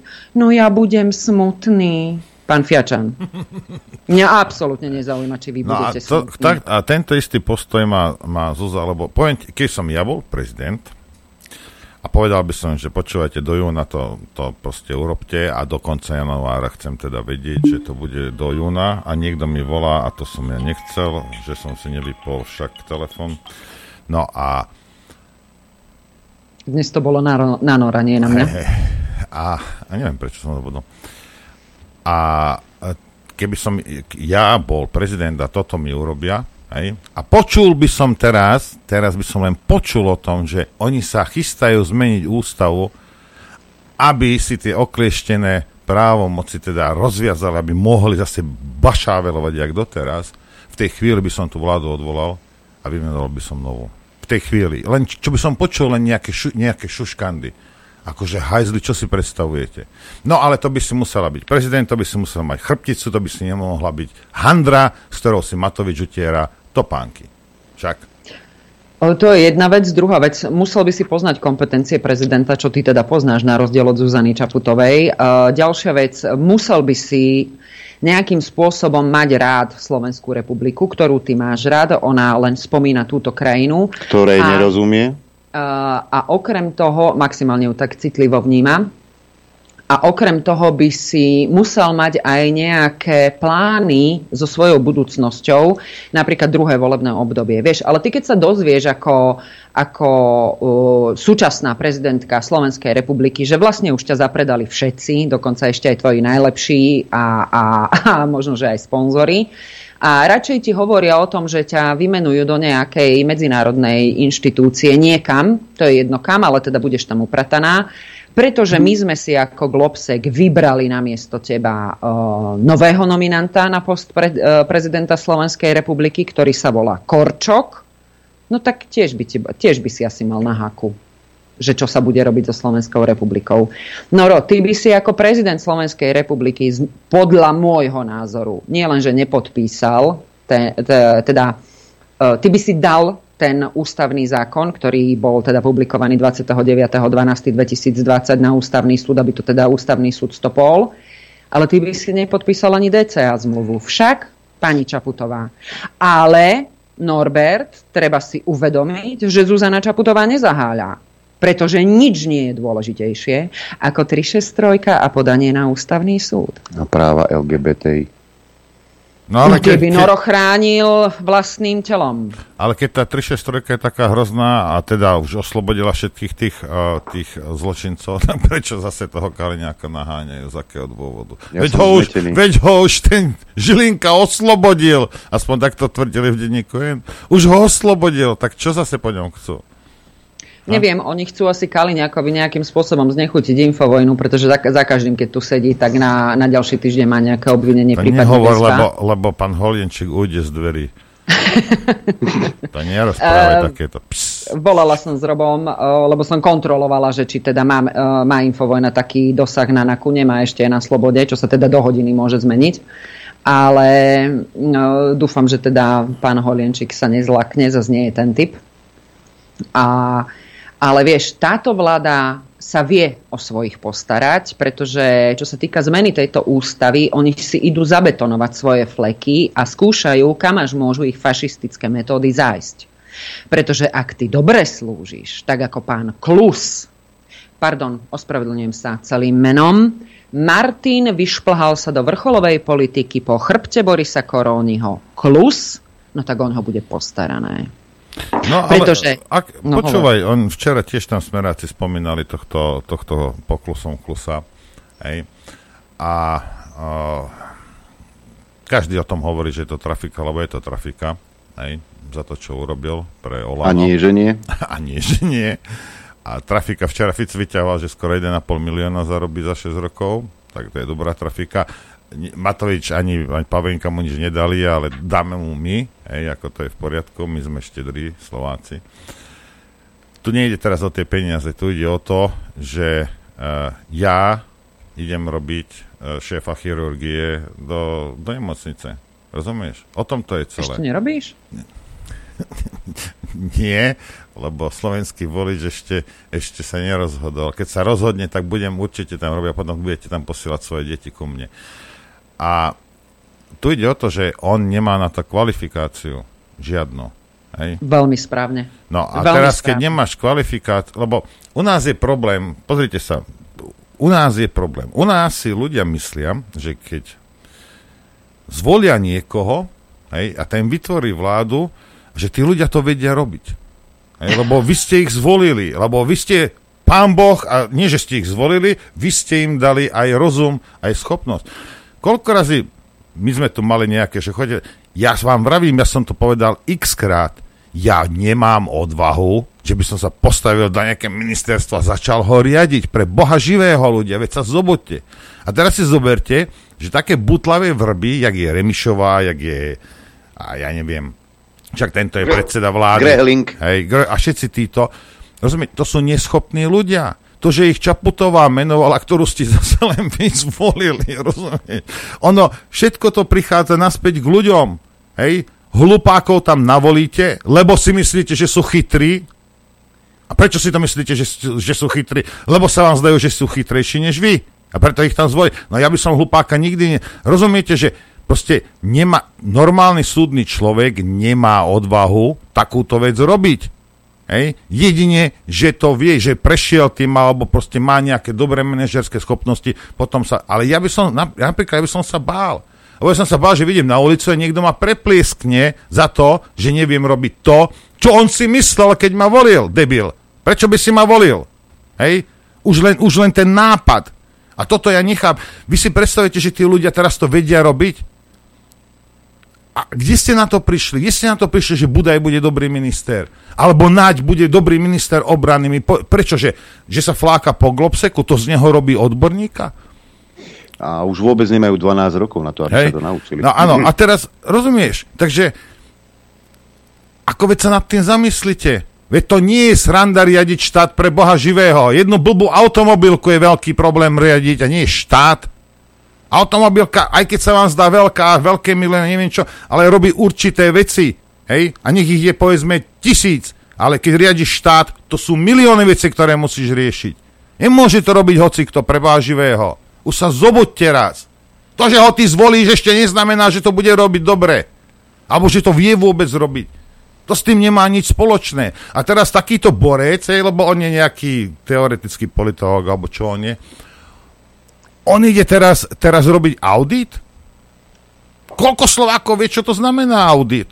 Vie to, že to nie sú uh, vyfabulované politologické frázy, ale že tam sú nejaké konkrétne čísla, ktoré, na ktorých stojí a padá ekonomika napríklad. Hej. A tvoje živobytie a, a, a to, že si, vieš, že si vieš zarobiť alebo že si vieš zaplatiť jedlo pre deti. To nie je, že tu niekto fabuluje nejaké, že a toto by mali také a také to. Nie, toto, toto sú vysoko odborné veci. Oni ho tam pošlu. A táto uh, Zuza sa na to iba pozera. To je fajn. Hej? Dobre, Noro, ty si tu teraz povedal, že nemá kvalifikáciu, ale ja aj uh, poslucháčom prečítam uh, článok 286 odsek 1 zmluvy o fungovaní Európskej únie hovorí toto. Členovia dvora auditorov sa vyberajú z osobností, ktoré vo svojich štátoch pracujú alebo pracovali v externých auditorských orgánoch alebo ktoré sú na túto funkciu osobitne kvalifikované. Musia byť úplne nezávislí. Konec citácie. A to pres... Rozumieš? Akože nezávislosť dajme bokom ale že pracujú alebo pracovali v externých auditorských orgánoch, ako toto nie je porušenie zakladajúcich zmluv, toto nie je porušenie primárneho práva Európskej únie, ku ktorej vzývame? A ďalšia vec je, ďalšia vec je, a toto budem dúfam, že velice uh, krátka, to, že on bude zarábať okolo 20 tisíc eur mesačne, ako OK, tak. lebo treba zariadiť to, aby auditor bol nezávislý a nedalo sa ho uplatiť, po prípade tie tresty boli potom veľmi vysoké. Ale ty, keď začínaš pracovať pre európsku inštitúciu a že o tom niečo viem, v tom momente by si mal zrušiť tvoj, svoj trvalý pobyt na Slovensku a mal by si si prihlásiť trvalý pobyt tam, kde vykonávaš tú funkciu pre, svoj, e, pre tú inštitúciu, ktorá ťa zamestnala. A, ešte, mi, ešte sa skúsme preniesť do toho, že Martin Klus bol štátnym tajomníkom na ministerstve zahraničných vecí a tú zahraničnú politiku, ktorej dôsledky sa len teraz prejavujú, on spolutvoril. Ale v tom momente, ako to vyzerá na to, že tu už pomaly ľudia sa boja toho, že im príde povolávací rozkaz, on si umie ruky a odíde do Luxemburgu. Bez trvalého pobytu ťa vojenská správa nezavolá. Pozdravujem všetky voličky SAS, pozdravujem všetky ženy, ktoré sa boja o svoje deti, o svojich manželov. A však ona je taká pretože pekná. Klus, ktorý spolutvoril túto politiku, on odíde pekne do Luxemburgu a bez trvalého pobytu on ne, nebude um, zavolaný. No, takže povolaný. všetkých povolaný. Ďakujem. A pozdravujem všetkých a čo sa týka toho, čo Aďo pred, na začiatku tohto vstupu čítal, ja na tom pochode budem a budem v Malackách a budem aj v Nových zámkoch, pretože mám plné zuby idiotov, ktorí namiesto diplomácie a rozhovoru používajú rinčanie zbraní. Tak sa politika nerobí. Ja len, keby ste chceli vedieť, teda aký profil má pán Klus, profesionálny, ak s týmto profesionálnym profilom sa dostal teda k tým auditorom, Martin, do, docent Martin Klus, je slovenský politológ a politik. Pred vstupom do politiky sa vživil výlučovaním politológie a poskytovaním politických analýz domácich televízii RTVS, Teatri Joj, Markiza, Rádio, Lumen, Hospodárske noviny, Pravda, Nový čas, Aktuálne SK, Aktuality SK, ale aj zahraničným médiám, Česká je televízia, Lidové noviny, Maďare rádio, Wiener Zeitung a tak ďalej. V rokoch 13 a 14 bol v rebríčku slovenských politológov a sociológov jedným z najcitovanejších. Citovanosť mu zvýšil najmä denní gen, kde bol najcitovanejší. Naopak odborne, ekonomicky zamerané hospodárske noviny ho necitovali prakticky vôbec. Asi vedeli prečo. Ale už chápem, čo je bola vlastne kvalifikácia Martina Klusa. Aktívne sa od roku 1999 realizuje aj v rámci tretieho sektora s cieľom zvýšiť občiansku či študentskú participáciu na veciach verejných, respektíve v rámci okrašľovacích a vzdelávacích aktivít. Viackrát sa angažoval v politických odborných občianských iniciatívach na zmenu volebných a referendových zákonov. A to, to je fajn Toľko citácia. Ale Adrenko, to je všetko fajn. Hej? Ale nemôže tvojmu decku operovať slepák. A takisto nemôže byť auditorom. Daj mu 24 hodín. Hej. No, takže, dobre, ideme si zahrať. Ja, ja osobne som presvedčený, že, že posledná, posledná uh, upratovačka v PricewaterhouseCoopers je uh, lepšie kvalifikovaná ako on. Chcete vedieť pravdu? My tiež. My tiež. Počúvajte Rádio Infovojna. Sami to tu množí hostiami. Sa rozmnožujú, jak meňavky. jak jednobunkovce, normálne, že vy ideš von a zrazu tu máš už dvoch hostí. A potom a zase potom tretí. Čo vám poviem? Už, pravda Norbert, táto pani tu už bola. Dobré ráno. Dobré ráno ešte raz. A pán Holienčík pribudol v prestávke. Vítajte v našom kolektíve. Dobré ránko, vítam, ďakujem pekne. Dobré no. ráno. Dneska to bude dosť, uh, jak by som to povedal, uh, šokujúce a na jednej strane, na druhej strane komplikované, tak prosím vás, pozorne počúvajte, nešparajte sa v nose, nerobte somariny, počúvajte veľmi pozorne. Lebo mnoho ľudí si neuvedomuje, uh, že stojíme na kraji prípasti a stále tancujú ešte. Môžeš sa šmiknúť a môžeš padnúť. Takže tak asi. No a ja vám garantujem, že teda my dopadneme skôr ako naša vláda. No, Prečo sme tu dnes a teda ja by som sa chcela naozaj ešte raz osobne poďakovať pánovi Holienčíkovi, pretože som mu zavolala a bol ochotný prísť aj tento týždeň. Skrátka v tom svojom pracovnom čase si našiel čas, pretože keď sme sa tu minule bavili aj s Norom aj s Aďom o verejnej konzultácii ohľadom dlhu ručenia Slovensko, ručenia dlhu pre Ukrajinu, to znamená, že my budeme ručiť za dlhy Ukrajiny, tak o tom bola vypísaná, alebo teda áno, vypísaná verejná konzultácia Európskou úniou a občania Slovenskej republiky sa mali vyjadriť. E, vyjadrilo sa zo Slovenskej republiky možno 2000, 3000 občanov a teraz sa Slováci divia, že ako je to možné, že teda to predsa len prešlo a tých 18 miliard, ktoré je slúbených na tento rok Ukrajine, predsa len my dlžíme. No, ale vrátim sa k tým verejným konzultáciám. Európska únia, keďže je e, energetická kríza, e, vyhlásila aj verejnú konzultáciu o revízia koncepcie trhu EÚ s elektrinou. Tak na 23 strán, ja to takto ukážem takýmto písmom.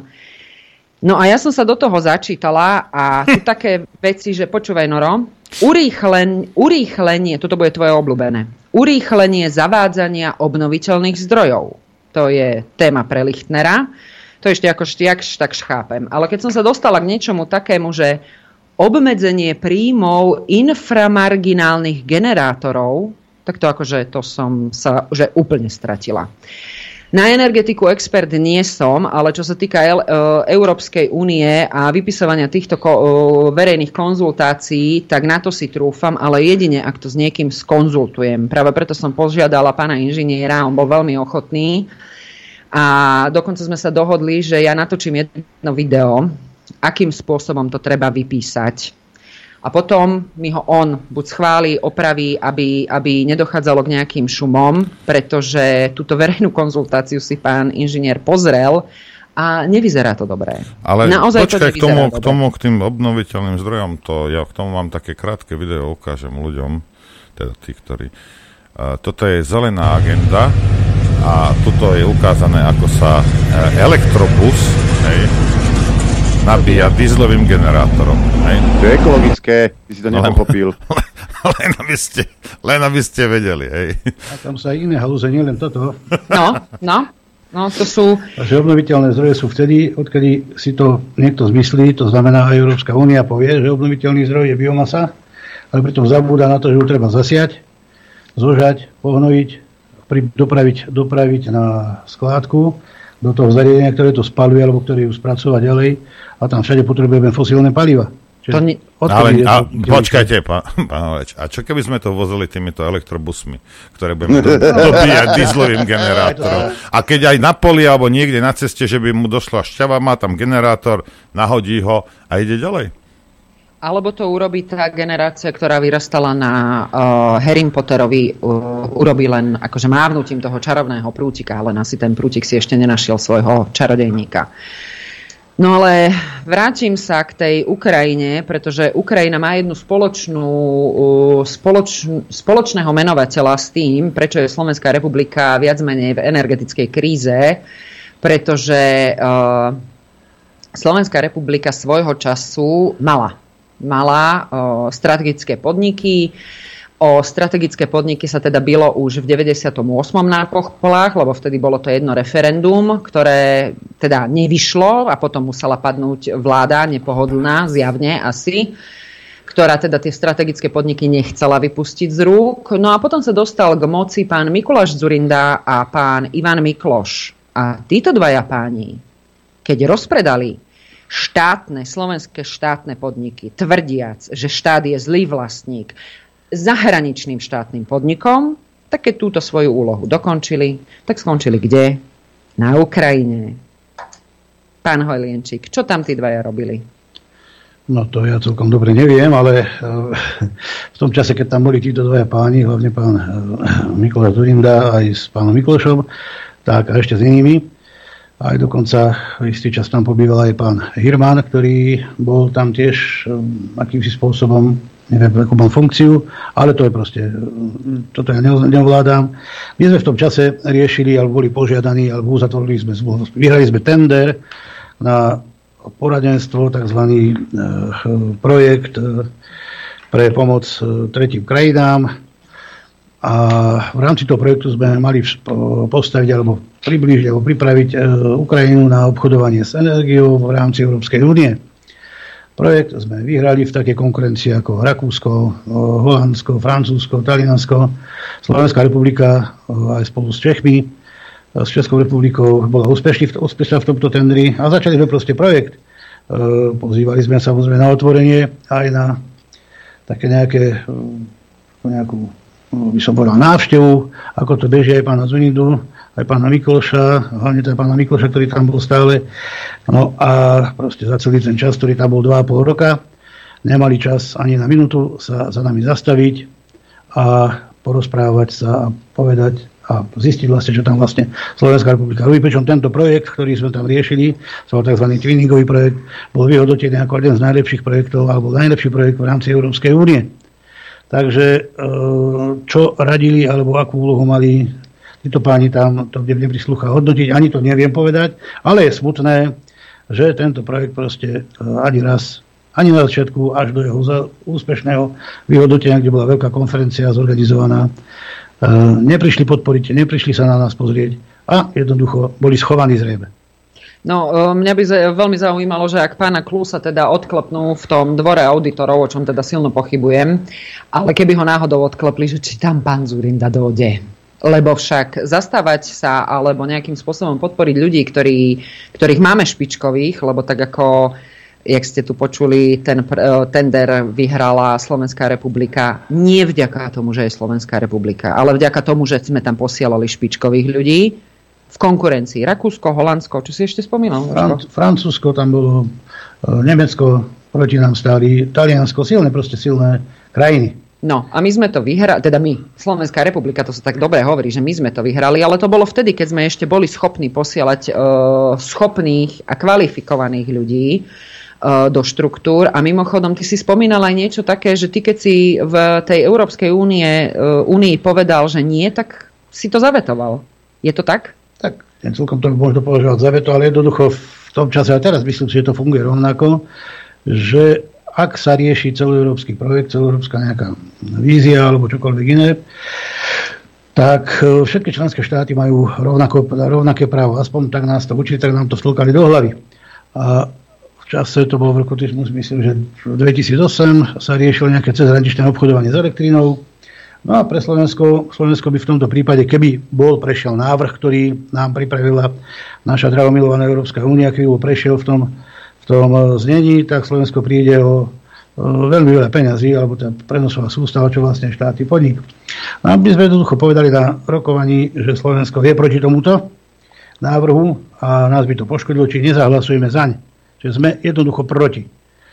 Prerušilo sa rokovanie, no a pán šéf eh, teda organizácie SIR, cez ktorú to vlastne malo prejsť, si ma nechal zaujať, ako si to môžeme jednoducho mi dovoliť. Malá krajina, čo sme my v rámci Európskej únie, tak ja som jednoducho odpovedal, sme členská krajina s rovnakými právami a s rovnakými povinnosťami, takže pre nás je jednoducho tento návrh nepriateľný. E, nebytové sa postavíme, tak samozrejme to prejde tým, že Slovensko bolo proti a vtedy som mal podporu aj vlády, čo si myslím, že doteraz toho, alebo do istého času z toho prenosová sústava profitovala tak e, nebol schválený návrh a jednoducho sa odložil a išlo sa podľa režimu, kedy Slovensko čerpalo alebo teda e, profitovalo z týchto cezhraničných výmen. Nešlo to na úkor nikoho, dokonca tieto peniaze, ktoré Slovensko ušetrilo, respektíve zarobilo týmto spôsobom, tak sme použili na zníženie tarif pre koncových odberateľov. Takže má to význam sa postaviť, má to význam používať svoju hlavu, nielen všetko odkývkať, sme síce spoločenstvo e, členských krajín, alebo teda sme spoločenstvo 27 krajín, ale mali by sme mať aj svoju hrdosť, svoju hlavu. Čiže nie je bez hlavu všetko No dobre, ale v takýchto, dôležitých, v takýchto dôležitých otázkach je nutný konsenzus všetkých predsa zúčastnených. Nemôže Samozrejme, ale diktovať dôležité otázky, pri tých treba používať aj rozum. A hlavne mať na zreteli, hlavne naši volení predstavitelia, a ľudia, ktorí zastávajú verejné funkcie, e, že tu sú nie oni ako jedinci, ale je tu Slovenská republika, sú to ľudia, ktorí znášajú potom dôsledky týchto rozhodnutí a vlastne ich nekonania a nečinnosti. A toho sme svedkami aj teraz, keď vidíte, čo sa deje na trhu s energiou. Není žiadna kríza, energie máme dostatok. Akorát, že nesprávnych alebo iba v rukách niektorých jednotlivcov. A to je celý, to je celý rozdiel, alebo čo, ako, ako to vnímam ja a odborníci, žiadna kríza, akurát tá energia sa dostala do rúk špekulantov a tí ovládajú a majú nás ako vazalov všetky členské štáty Európskej únie. A tento dokument, ktorý to spomínal si, uh-huh. uh, tak to je dokument, ktorý je odrazom, a nechcem povedať, že nemomúcnosti, ale nejakým spôsobom, odrazom, uh, istým spôsobom uh, nechcenia sa postaviť k problému čelom a vyriešiť ho už aj pri súčasných legislatívnych podmienkach, pri súčasných smerniciach. A objavili sme Ameriku v tom, v tom dokumente, že máme tu aj orgán, ktorý sa volá ACER, to znamená Agentúra pre spoluprácu európskych regulátorov. A naraz ideme, sme ju vyhrabali a že aj ACER bol dobre do toho zapojiť a posilniť jeho právomoci. No ako ja sa nestačím diviť, čo všetko posprietali v tomto, v tomto dotazíku. No a presne o toto tu ide, že ak ho, ak ho my ako Slováci nevyplníme, tak dopadneme ako s tým dlhom pre Ukrajinu. Takže uh, ja ešte raz vyzývam, my, my to dáme dokopy, ja to potom vyhodím, s Tomášom Hlavačom sa teda dohodneme, to mi pozdravujem ťa, že to vyhodíme aj ako článok na Infovojne a potom vás poprosím, naozaj to vyplňte, nebude to jednoduché, tých strany veľa, ale ale ak vám teda na tom na Slovensku záleží a tak ako pán uh, inžinier tu teraz povedal, uh, treba sa k tomu postaviť takým spôsobom, že my to nechceme, pretože oni, o, oni títo, čo teraz posielajú aj pána Klusa na dvor auditorov, oni, oni jasne tvrdia, my sa už roky snažíme o dereguláciu trhu a aby URSO stratilo právomoci. Haló? To vážne? My tu máme takých, ktorých má Európska únia plné ústa, že zraniteľný odberateľ a, a energetická chudoba a, a, a ja neviem, všet, čo všetko možné. A oni namiesto toho, aby týmto spôsobom, aby, aby, aby ľuďom v energetickej chudobe pomáhali, tak tu chcú vlastne čo? Lebo keď sa pozriete na ten dotazník, a ja som ho, preto som požiadala pána inžiniera, aby to teda pozrel, tak on prišiel uh, na to stretnutie, kde sme si to rozobrali on povedal, no tu nejde o nič, iba o znárodnenie. Hurá, veď o tom kričia ľudia ale o znárodnenie všetkých zdrojov Európskou úniou. Dobre, ale pán Holenčík, ja mám takú malú otáz, otázočku. Vláda nebola schopná od roku 2019 2019 zadefinovať pojmy ako je zraniteľný odberateľ alebo energetická chudoba. Hej?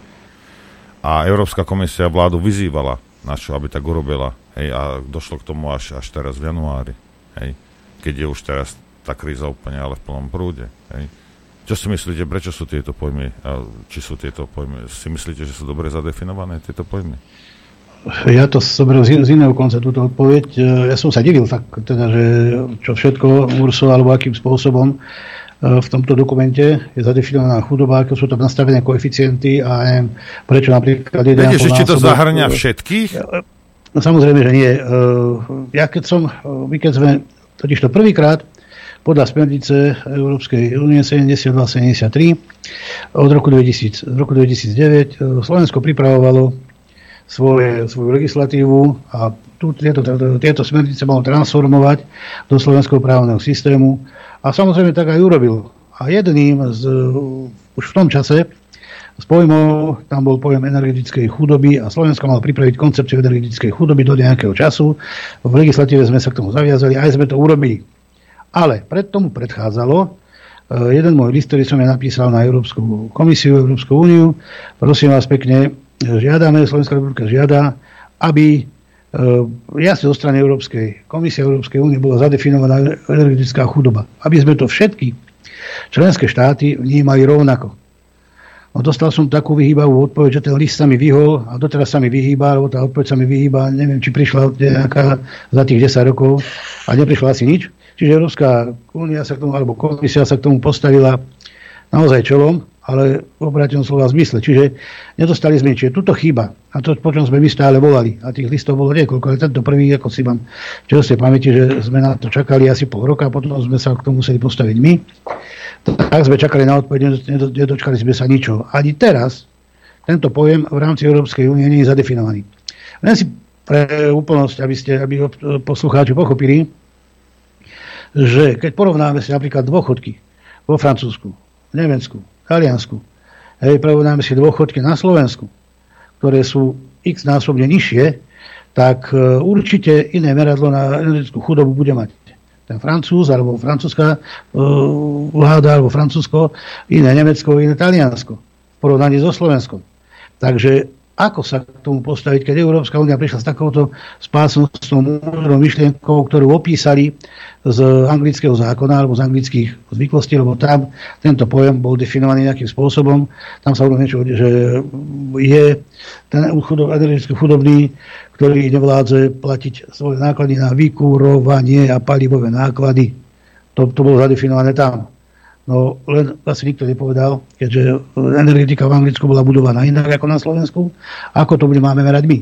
Takže vrátim sa k tomu. Slovenská, e, Slovensko v januári vypustilo nejaký materiál predbežný, hej, ktorý hovorí o energetickej chudobe.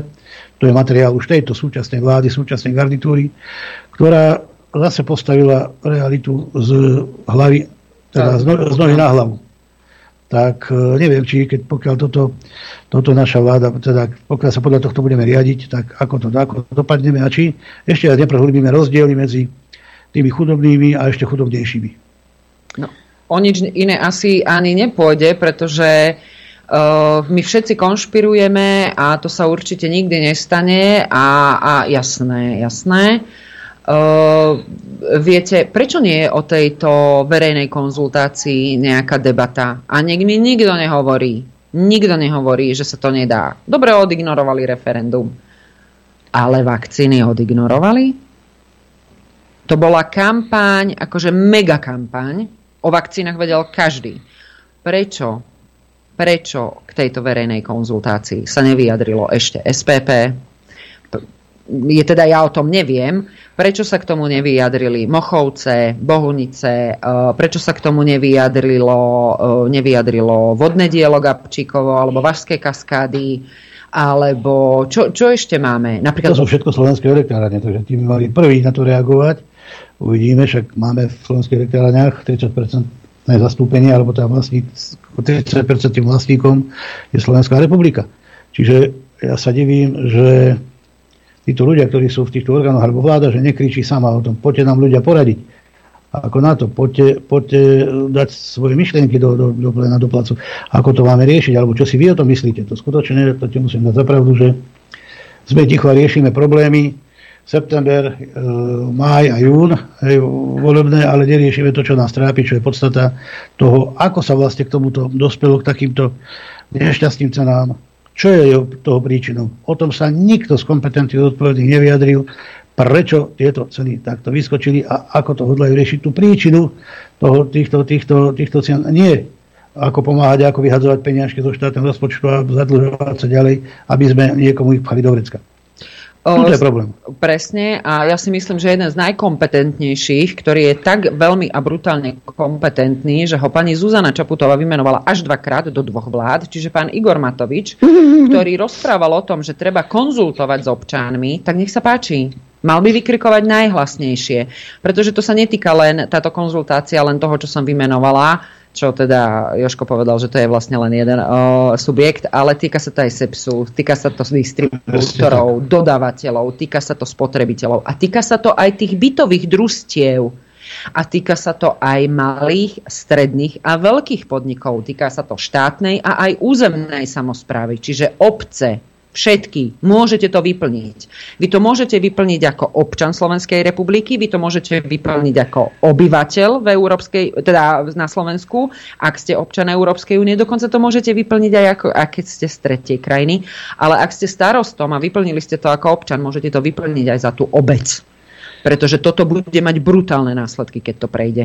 Keď to budete vyplňať, určite si všimnete jednej veci, ktorá mňa zarazila, nejako, že som sa na tom na tým podivil, kde je podapísané, že Európska únia odporúča zastropovať ceny na úroveň 180 eur. Čo spravilo Slovensko? Zastropovali sme na úrovni 199 eur. Včera prebehlo médiami e, viacero príspevkov, kde sa stiažovali obyvateľia a odberatelia, že naša vláda, vláda predstaviteľia hovorili, neplatte tie predávkové faktúry, ktoré vám prišli, ktoré sú príliš vysoké, neplatte ich, určite vám prídu opravené faktúry. No prišli, ale prišli vyššie. To je paradox. Ale však boli opravené. Boli, áno, to nepovedali, že, že budú opravené navyše, to je pravda.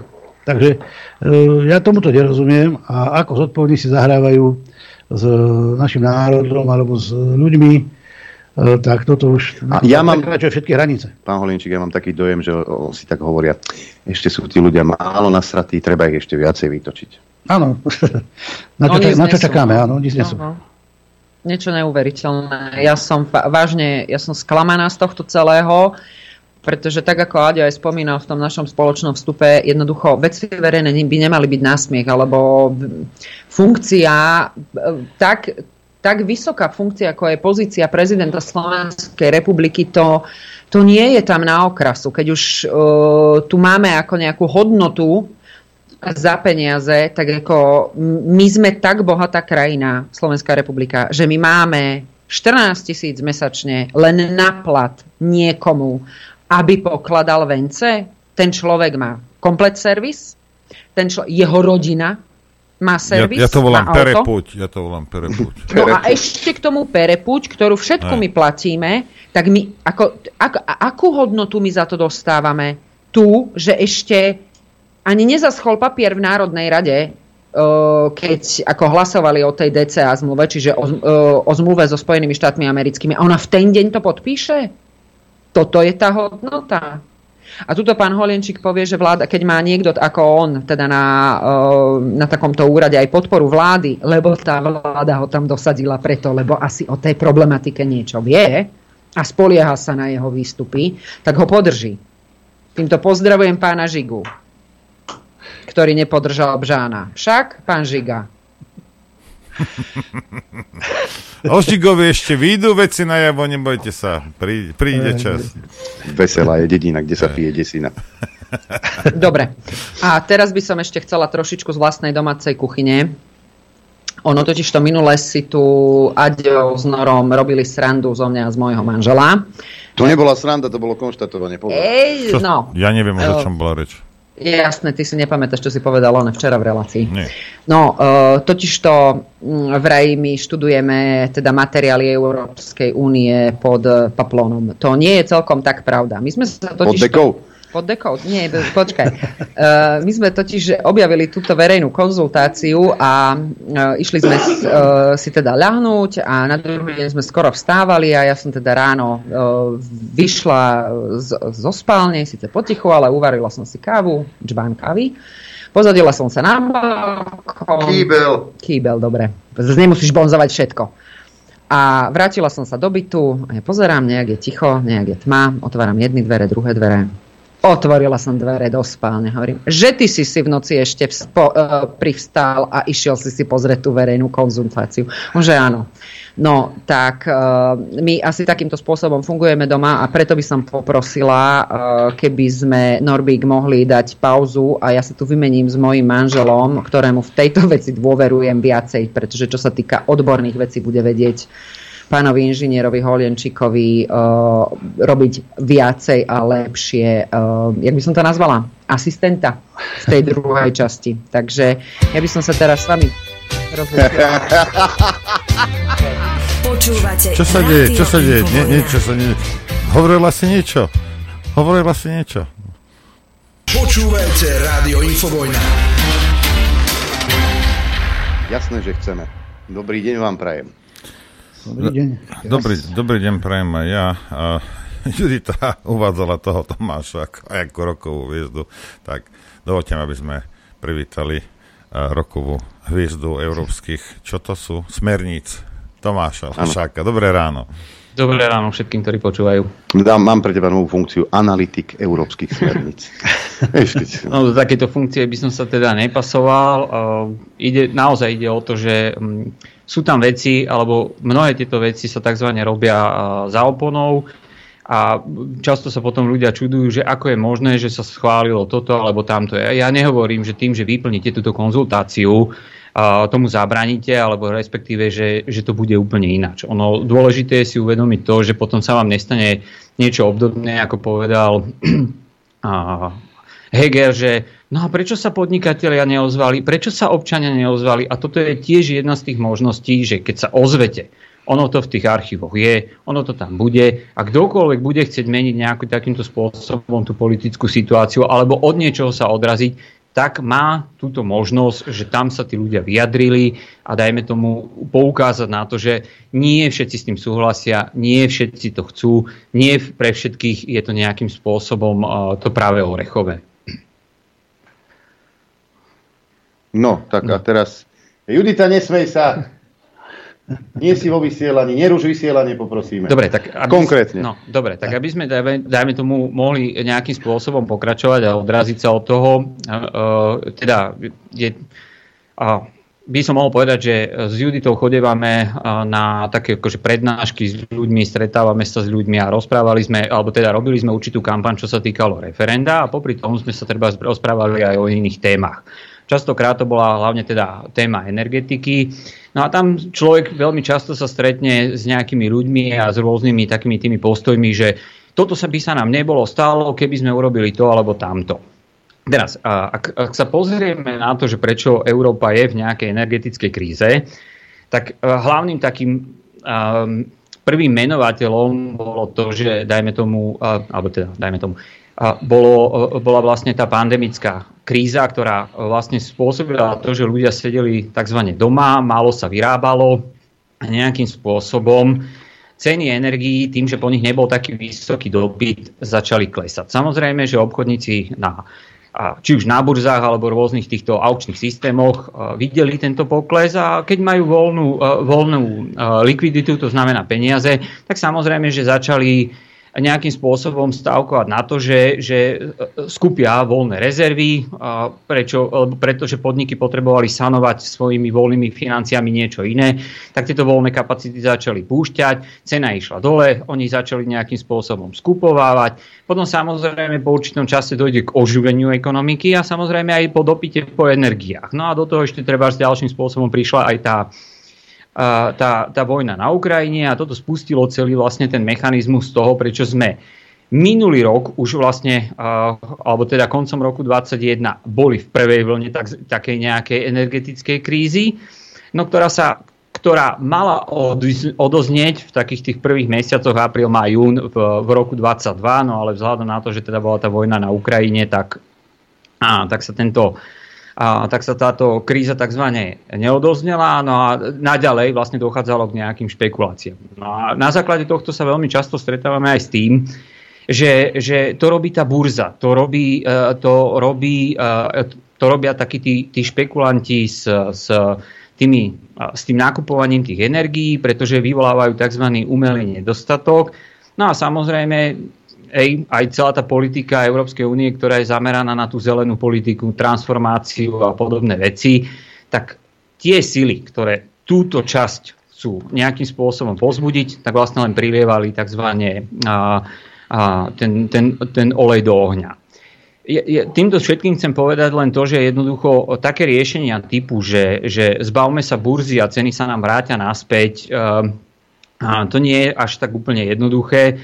Aučný systém obchodovania s energiami a, sa buduje desiatky rokov, to tu nie je 10-15, to tu je viac ako 25 rokov a tie voľné kapacity a rôzne tie agregácie, flexibility z obchodu s energiami nejakým spôsobom stále fungujú a fungovať budú.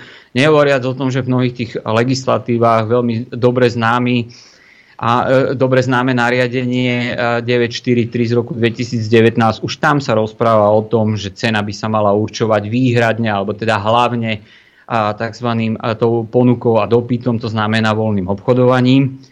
A o, tá, tá, tá transformácia, alebo respektíve to transformovanie tej a aj, aj hospodárstva, alebo respektíve priemyslu v, v Európskej únii na to tzv. zelené, to znamená viac obnoviteľných zdrojov a, a takýmto spôsobom a, takých tých, tých nestálych a odpočasa závislých a, energetických zdrojov vlastne do tohto systému vlastne a, vytvára takú tú hlavnú volatilitu tých, tých cien. No a teraz aj táto... E, to, to, táto... Ja ťa len tu preruším, no. ak smiem, lebo moja potom uh, hlúpa hlavička nie je schopná udržať myšlienku dlhšie. A ty to rozprávaš o tých energiách a o, o trhu a o cenách, ako, ako by sme sa bavili o topánkach. Hej? A veď, ale nemo, no. veď, a keď budú topánky niekde stať 20 eur, niekde 100 eur alebo 1000 eur, to môže byť každému jedno. Hej? Ale bavíme sa teraz o energiách, ktoré sú proste veľmi, veľmi dôležité na to, aby fungoval nejaký štát. A prečo energie, ktoré si sami dokážeme vyrobiť, sa predávajú našim ľuďom za 10 násobok. No a tu vlastne to, k, tomu sa, to, k tomu som sa chcel dostať, že vlastne všetky tieto. Tieto stratégie, ktoré vlastne Európska únia prostredníctvom tzv. energetickej únie sa snaží vytvárať, je, že aby sa energie stáli len čistým tovarom. Proste nebolo to zadefinované ako niečo, čo je, ja neviem, ľudské právo na to, aby, lebo bez energií sa nikto z nás nezaobíde. A práve na to boli aj, aj istým spôsobom udržiavané a, a nejakým spôsobom do tohto systému zadávané aj tie regulačné úrady a o tom by mohol viac porozprávať uh, pán Holienčík, že, že vlastne ono zase Pozerať sa na energie len výlučne z toho, že je to nejaká taká neobchodná komodita, tiež nie je dobré, ale zase urobiť s nej len plne obchodnú komoditu, to znamená, že proste predávajme to jak mlieko rožky alebo auta, tiež nie je dobré. A tu je vlastne dôležité vytvoriť naozaj tú takúto komunikáciu, lebo tých hráčov na tom trhu je proste od tých najmenších, to, to sú treba ľudia, ktorí majú tie fotovoltaické, uh, fotovoltaické panely niekde na dome, alebo si urobili nejakú veternú turbínu a snažia sa byť sebestační, až po tie najväčšie energetické podniky, ktoré vyrábajú elektrickú energiu, ktorá tomu z jadra, sú tiež istým spôsobom očakávajú niečo od toho trhu a aj tú komoditu, ktorú vyrábajú, proste vyrábajú ako tovar, ktorý chcú niekde umiestniť a predať a na tom zarobiť. No ja to troška musím poupraviť, alebo niektoré veci troška asi uvieť za pravú vieru. E, je faktom to, že e, elektrina je tovarom. O to je nespochybiteľná vec a tovarom vždy ostane. Akorát, že tento tovar sa nedá skladovať. A to je, to, to je špecifikum tejto elektroenergetiky darmo. E, aj v tomto materiáli sú uvedené poznámky. Aj my sa teraz tvárime, že baterky to je, to je sklad pre elektrínu, to nie je pravda. Elektrina ako taká sa skladovať nedá, to sa dá len premeniť z jednej formy na druhú a v baterkách sa mení na chemickú energiu. Takže toto proste sú základy, základy fyziky. Ale vrátim sa k tým, k tomu celému obchodovaniu. E, skutočné regulačné orgány boli vytvorené na to, a to bolo po vzore vlastne iných krajín svetových, aby udržavali určité, určité, určitý poriadok práve v obchodovaní zarábaní s energiami. Ja to teraz jednoduším na elektrínu, keďže elektrina sa nedá skladovať, je to tovarov, ktorý sa vyrába, práve musí vyrobiť práve vtedy, keď ho potrebujem. Takto treba, aby určité pravidlá boli, boli nastavené.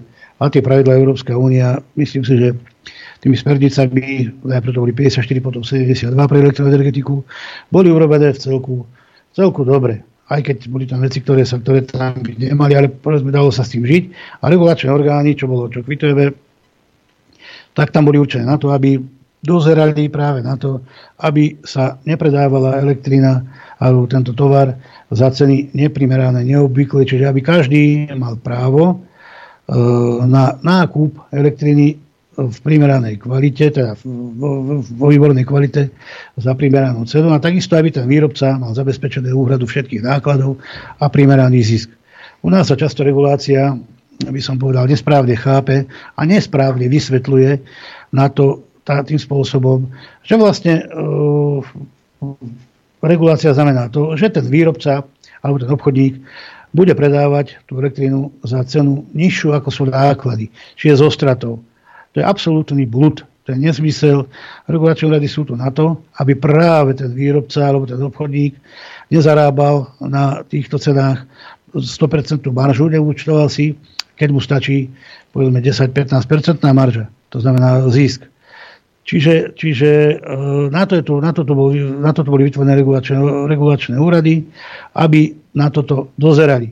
A ako si zabudla Európska únia to, na toto pravidlo, že by sa mal naozaj dôsledne aplikovať v každej členskej krajine.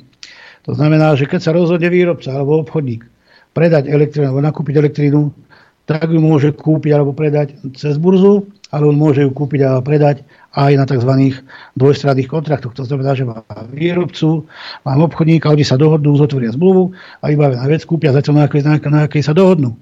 Čiže e, veľa ľudí alebo veľa odberateľov, čo som sa stretol za mojej kariéry, tak volá práve potom, aby, bol, aby po regulácii, aby oni nemali starosť e, s tým, že ako sú ceny na trhu, ako sledovať každý boží deň, kúkať, či, či e, bude cena 10 eur, alebo 5 eur, alebo 3 eur. Tí ľudia, oni potrebujú proste byť bez starostí a toto má byť práve úloha štátu, aby tým ľuďom dokázal ponúknuť cenu, tá elektrínu za primerané ceny. A tu sa dostávame k jednej také zaujímavé myšlienke, ktorá je práve v, tejto, v tomto dotazníku. Alebo mňa to zaujímavé tak, také, tak, tieto dva momenty. Prvý moment je ten, že Európska únia objavila koleso. Hej? Objavila objavené. To znamená, že začal, začína si uvedomovať, že by bolo riešením, jedným z riešení uh, uzatvárať tzv. dlhodobé kontrakty.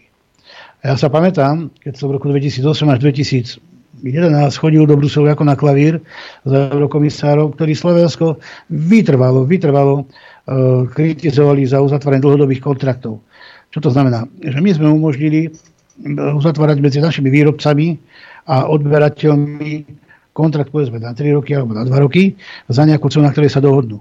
Tak to sme boli proste zlí a to sme museli jednoducho zlikvidovať, zrušiť, preto, lebo jednoducho e, modla, ktorú, alebo nezmysel, ktorý sa stále opakuje, že trh vyrieši všetko, tak toto bol jediný dôvod, ktorý, ktorý nám dovodili.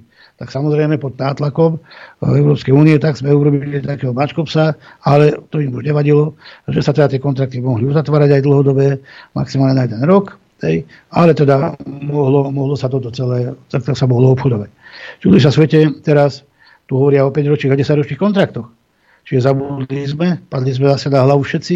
Európska únia, čo teraz e, sa ideme, ako teraz správať k týmto, k týmto kontraktom. Čiže to, toto je taký proste nezmyselný obrát v tom mortále, že teda ideme dobre v rámci uh, budovania alebo aj do toho trhu uh, povoliť zase tento, tento, takéto obchodovanie, to znamená dlhodobé kontrakty.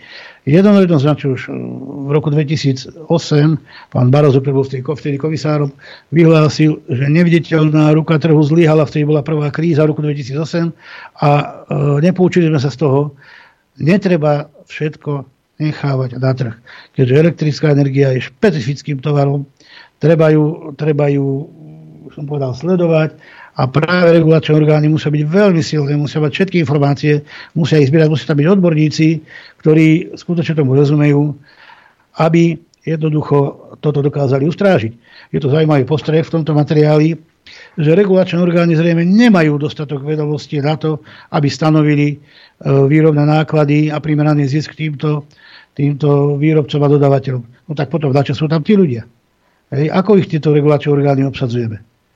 Čiže e, práve materiál by sa mal zamerať na to v tejto, alebo sú tam nejaké otázky, ktoré hovoria o tom, že prečo takto regulačné orgány sú kreované, ako sú kreované, prečo tí ľudia nemajú dostatok peňazí na to, aby sme tam naozaj dali špičkových odborníkov, ktorí dokážu túto vec ustražiť, na ktorých sa môžu politici spolahnúť.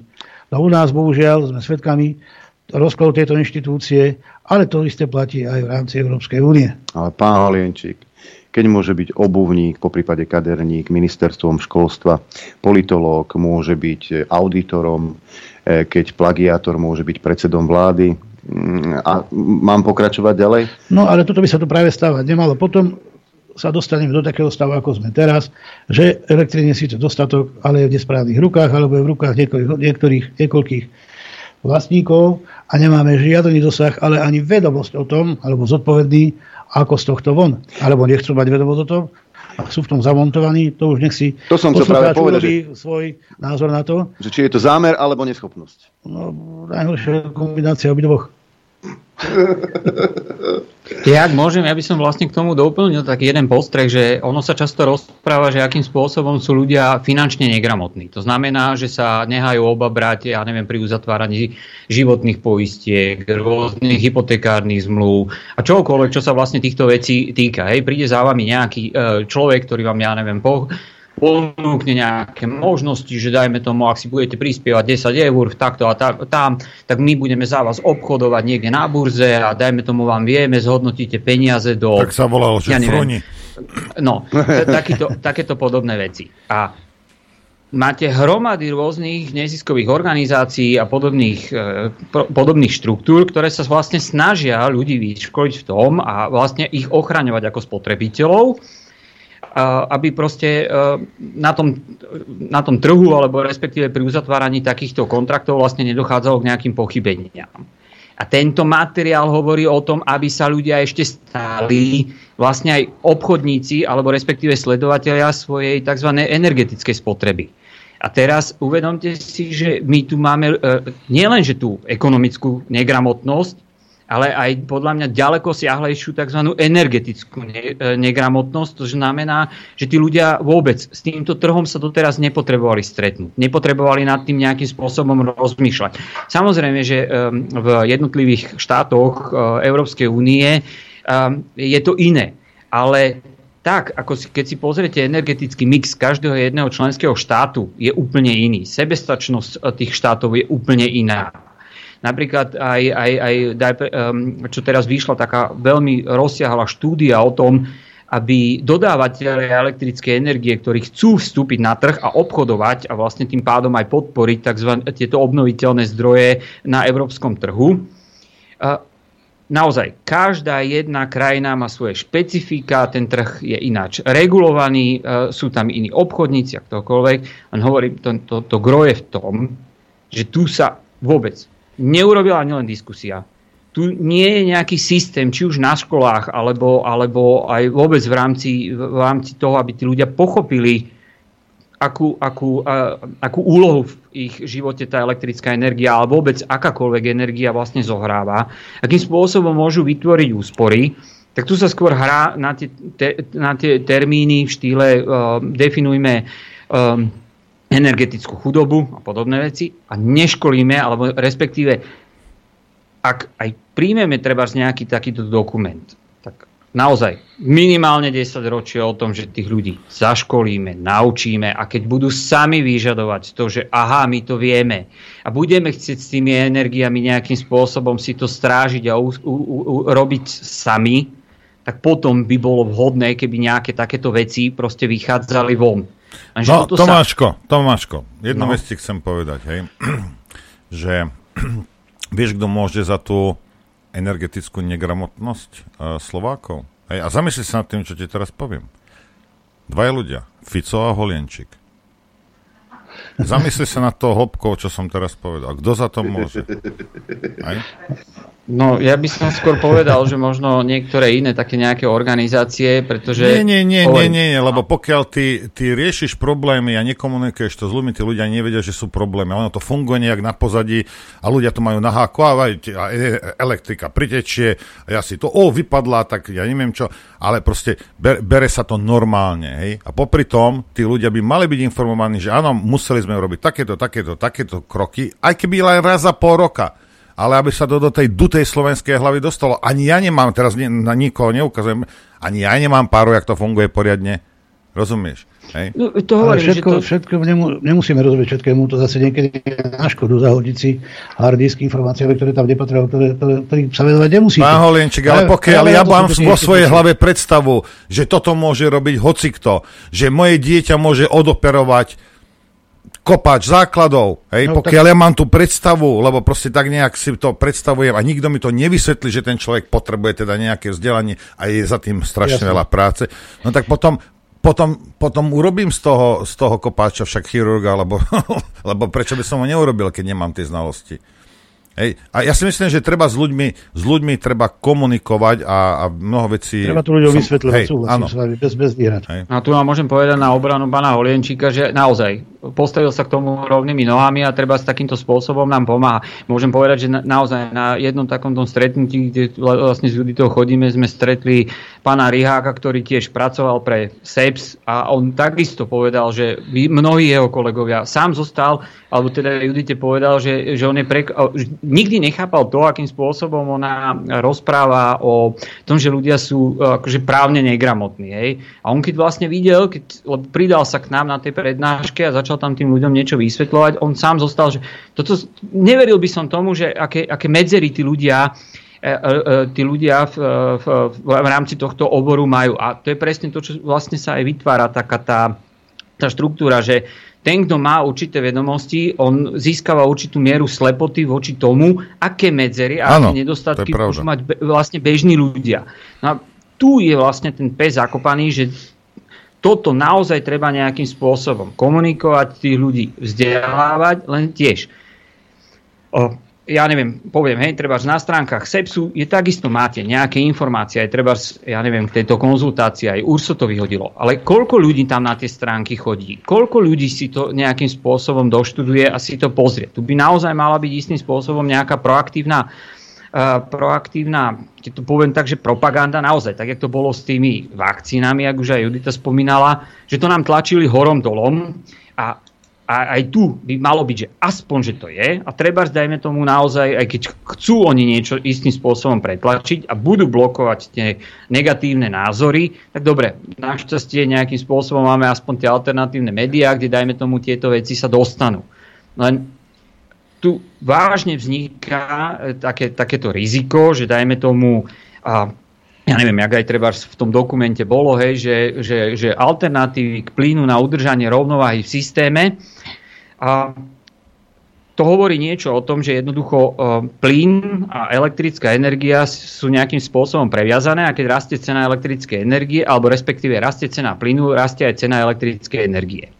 A nebudem to akože e, veľmi tak v skrátke to poviem, na základe toho, akým spôsobom sa vytvárajú, e, vytvára tá cena, tým, že vlastne závernou štruktúrou, ktorá určuje cenu elektrickej energie vďaka plynovým elektrárňam, lebo tie sú najflexibilnejšie, čo sa týka regulácie výkonu, tam sa vlastne istým spôsobom odráža to potom aj do tej ceny elektrickej energie. Ten systém je o mnoho komplikovanejší a ja chcem len na to poukázať, že treba v tomto dokumente, aby akože ľudí, ľuďov, ľudí navnadili na to, že, že my vám chceme dobre.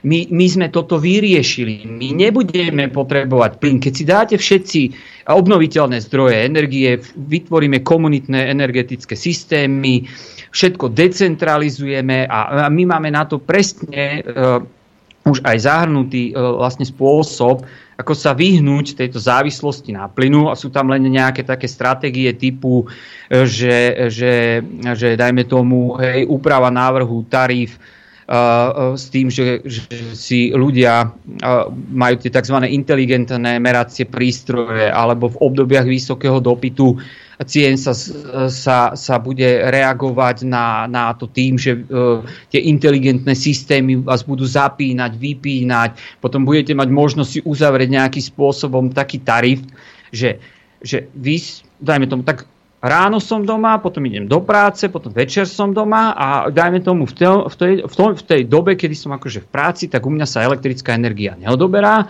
To znamená, že, že keby som náhodou v tej chvíli prišiel domov, zapnem si nejaký spotrebič a nedaj Bože prekročím to, čo som si vo svojom kontakte dohodol, tak zaplatím pokutu.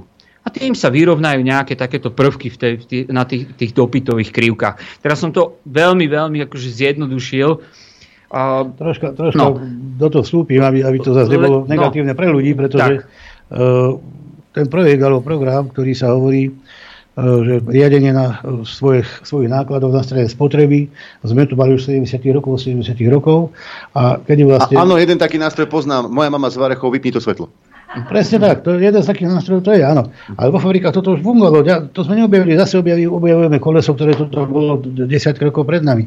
U fabriky vypínali, odstavili vtedy, keď je špička, aby neplatili vyššie náklady za elektrinu. Je to jedna cesta, toto je múdra cesta, že teda riadenie na strede spotreby, Eh, okamžite, teda keď je cena vysoká, tak jednoducho, keď nemusím prať, môžem to odložiť o, o dve hodiny, tak budem prať o dve hodiny. Keď nemusím zapnúť trúbu, to okamžite, ale bude cena nižšia, tak ho zapnem vtedy. To je výchova zase ľudí, presne ako si povedal, že to bude, že treba ľudí tam vzdelať, aby vedeli, o čom to, to je. A inteligentné meracie systémy sú fakt dobrá vec a zase to musím potvrdiť, pretože je to fajn vedieť, ako mám kedy spotrebu, v akom ono, čase koľko, koľko, sú, koľko odoberám. Hej. Ale ja, ja som chcel na jedné poukázať, prepáčte, som odbočím možno, lebo aby sme sa nedostali do nepodstatných tém. Materiál, ktorý je na vyplnenie, alebo ktorý je tu ten dotazník, nás navádza, sú tam tri veci, na ktoré ja musím upozorniť, alebo ktoré ja považujem za veľmi dôležité. Prvá vec je to, že všetko vyriešia obnoviteľné zdroje. No totálna hlúposť. Hej?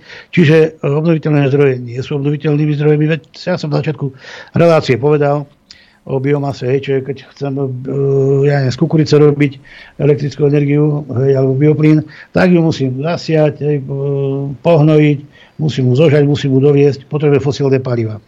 Keď chcem vyrobiť fotovoltický panel, uh, na sa vidie toľko energie, že neviem, či toľko dokáže vyrobiť on za celý svoj život v našich zemepisných šírkach. Ale ostávajú nám tu, nám tu potom škodlivé odpady, čiže uh, nebezpečné odpady, ktoré treba niekde zlikvidovať. Baterky to samé. Vodné elektrárne Dobre, áno, super, ale máme problém s biotopy, máme problém s ekológiou, s prírodou. Tiež to nie je všeli.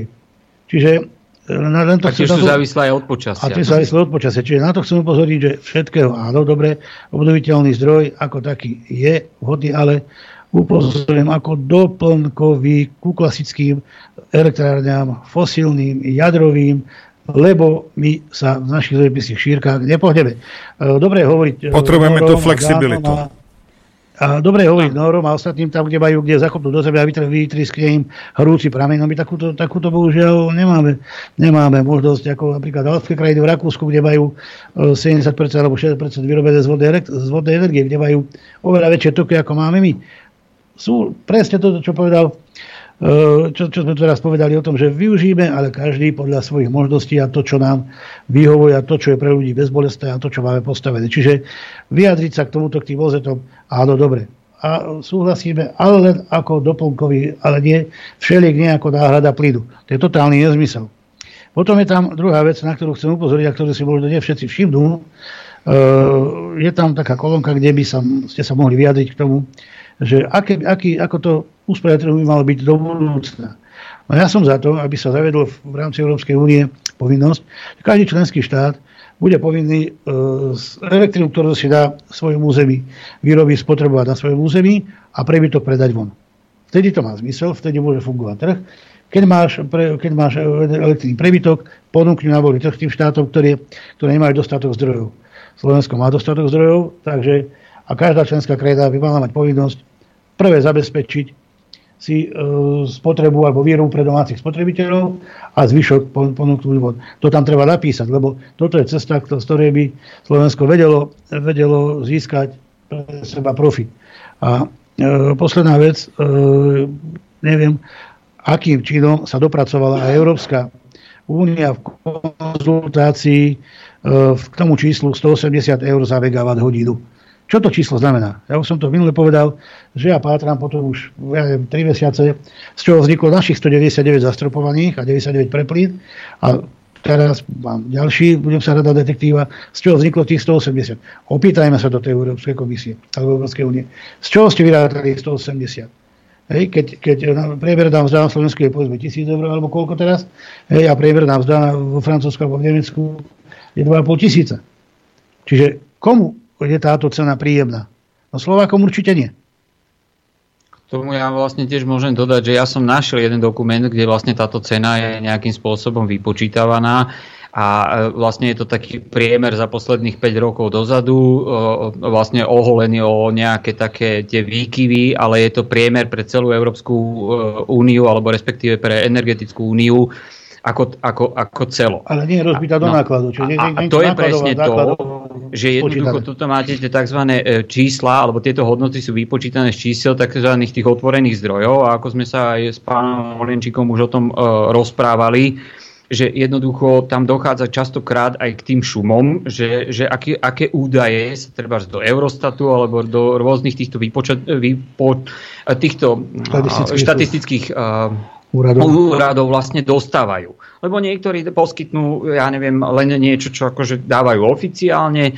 Uh, tak uh, pán Horinčík mi spomínal, že on, rozpra- uh, on si vy- vyslovene vyžiadal od našich elektrární alebo respektíve aj prenosových alebo týchto členov týchto energetických sústav z ich uzávierok, alebo respektíve tie, tie konkrétne čísla. A potom to presne, to, to nehrá. A už ani keď v tomto nemáme normálnu súhru, tak tieto house numera, ktoré si tu niekto proste vystrelí e, z, z brucha, hej, a je to naozaj už minulý rok, keď veď určite si všetci spomínate, ako Súlik hovoril to o tých zatváraných dvierkach na rúre, už naozaj vtedy začínali byť na poplách, že sa nám, že sa nám predražia energie. A vtedy také tie všelijaké hororové scenáre, že predstavte si, že by to bol dvoj, násobok, že to nám zlikviduje celé hospodárstvo, teraz v tom sme. A oni s tým jednoducho nič normálne nerobia. Vyhodia takúto konzultáciu, ktorú je naozaj potrebné vyplniť do 13. februára s tým, že oni už chcú riešiť energetickú krízu, ktorá tu bude v roku 2024 a aby mohli na tieto, na tieto prvky nejakým spôsobom takto reagovať s tým, že pomaličky, lebo uh, treba si tiež uvedomiť, že energetika nie je výlučná, uh, alebo teda výhradná právomoc uh, Európskej únie.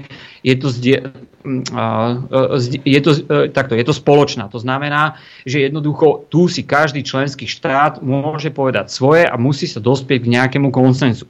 Len naozaj si treba uvedomiť, že tieto, tieto, tieto, aj tá legislatíva, aj tie prvky sa nevytvárajú zo dňa na deň ten, ten, ta, ten, ten vlak je nejakým spôsobom rozbehnutý a ak my chceme meniť tú rýchlosť alebo jeho smer, jednoducho my sa s tým, s tým vodičom musíme baviť. V štýle, že vyskočíme za jazdy a rozbijeme si hl, uh, ústa o asfalt, to, to nikam nevedie. A práve preto ja sa, alebo teda s Juditou sa snažíme apelovať na to, aby naozaj ľudia, akým spôsobom cítia, aké majú ako, možnosti. Samozrejme, e, chceme pomôcť aj tým, že dáme k tomu nejaký takýto svoj postoj a tí ľudia to, budú sa môcť k tomuto nejakým spôsobom ohradiť.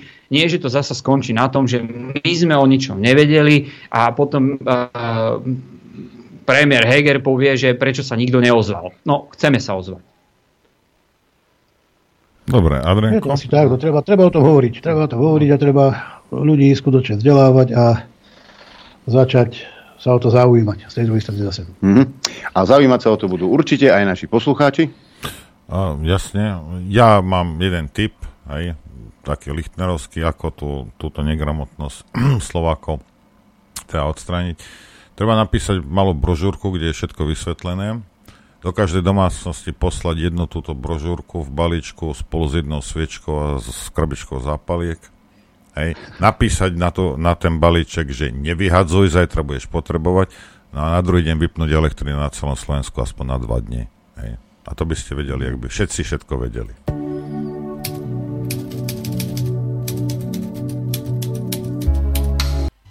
Chcete vedieť pravdu?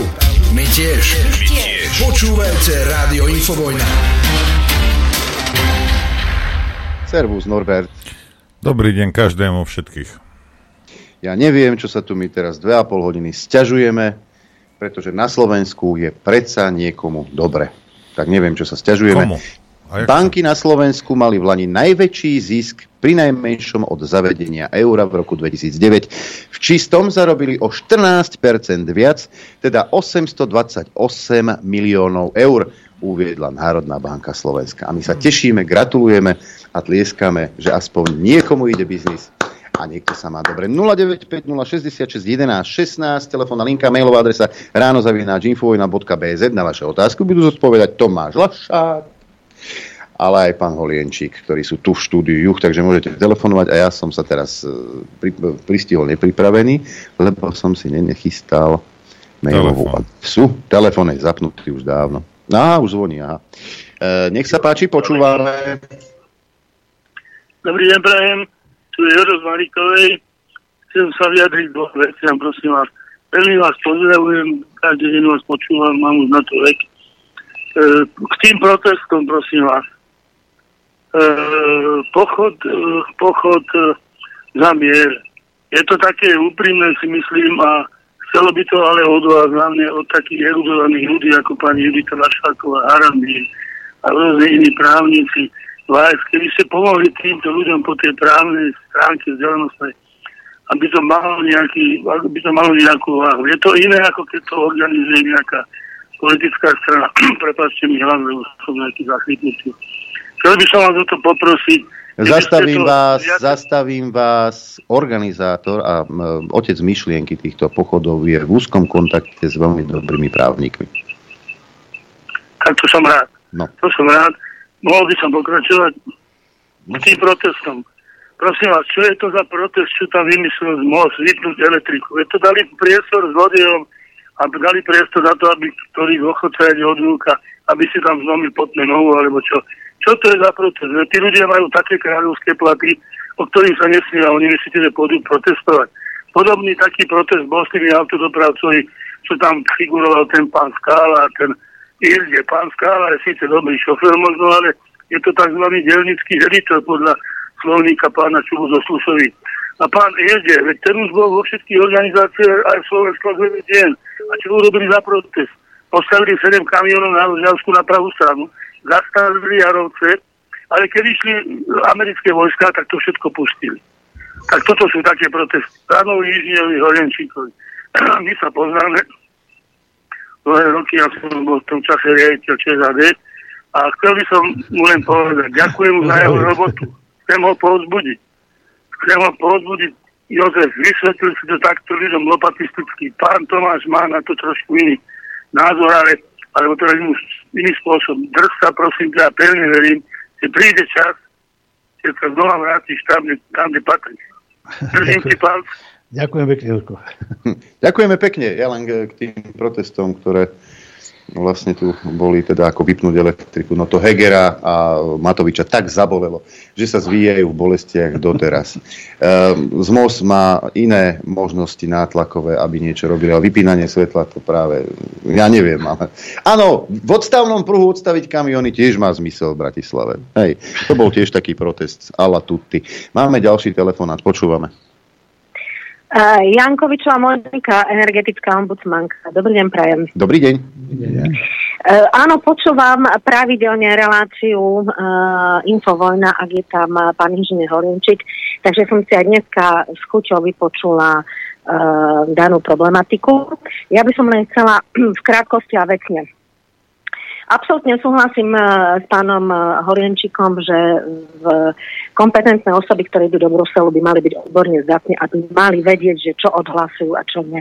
Pretože v našej ústave máme napísané v článku 7 odsek 2, že právne záväzné akty EÚ a Európskych spoločenstiev nemajú prednosť pred zákonmi Slovenskej pred, pred ústavnými zákonmi, majú prednosť len pred obyčajnými zákonmi. Takže e, ústavné práva, právo na základné životné podmienky a dôstojný život, tak máme dávno v ústave a to je článok spojení s článkom 39, takže len na reflexiu, že prečo nemáme niečo v ústave, tak máme. A presne tieto esencionálne náklady, teplo, elektrina, plyn a voda proste patria k základným životným potrebom a je to tak. To, že nikto to nechráni v súčasnosti v, v parlamente a nikto už nepodal dávno ústavnú stiažnosť na pani prezidentku, to je dosť ako, že by som povedala, smutné v tejto otázke. Pán Olienčík, e, v podstate vy viete a poznáte dobre ten zákon o regulácii v odvetviach kde viete aj o tom, že ak predseda úradu pri výkone svojej pôsobnosti koná nezávisle od pokynov štátnych orgánov, má byť odvolaný. Takže posledné to referenčné obdobie, ktoré vyrukoval pán Hirman, že prijal na základe nejakého odporúčania z ministerstva hospodárstva, preto zmenil tú vyhlášku k energetike minulý mesiac, takže moja otázka znie, že prečo už niekto nekoná v tejto veci, aj, aj keď je to dočasná vláda, tu už je dôvod na odvolanie tohto predseda úradu, ktorý podľa môjho názoru, odkedy nastúpil, tak nechránia záujmy zraniteľných e, odberateľov, pretože mm, e, stanovujú určujú ceny tak, ktoré vlastne poškodzujú zraniteľných odberateľov, ktorým sú obyvateľia a mali podnikatelia.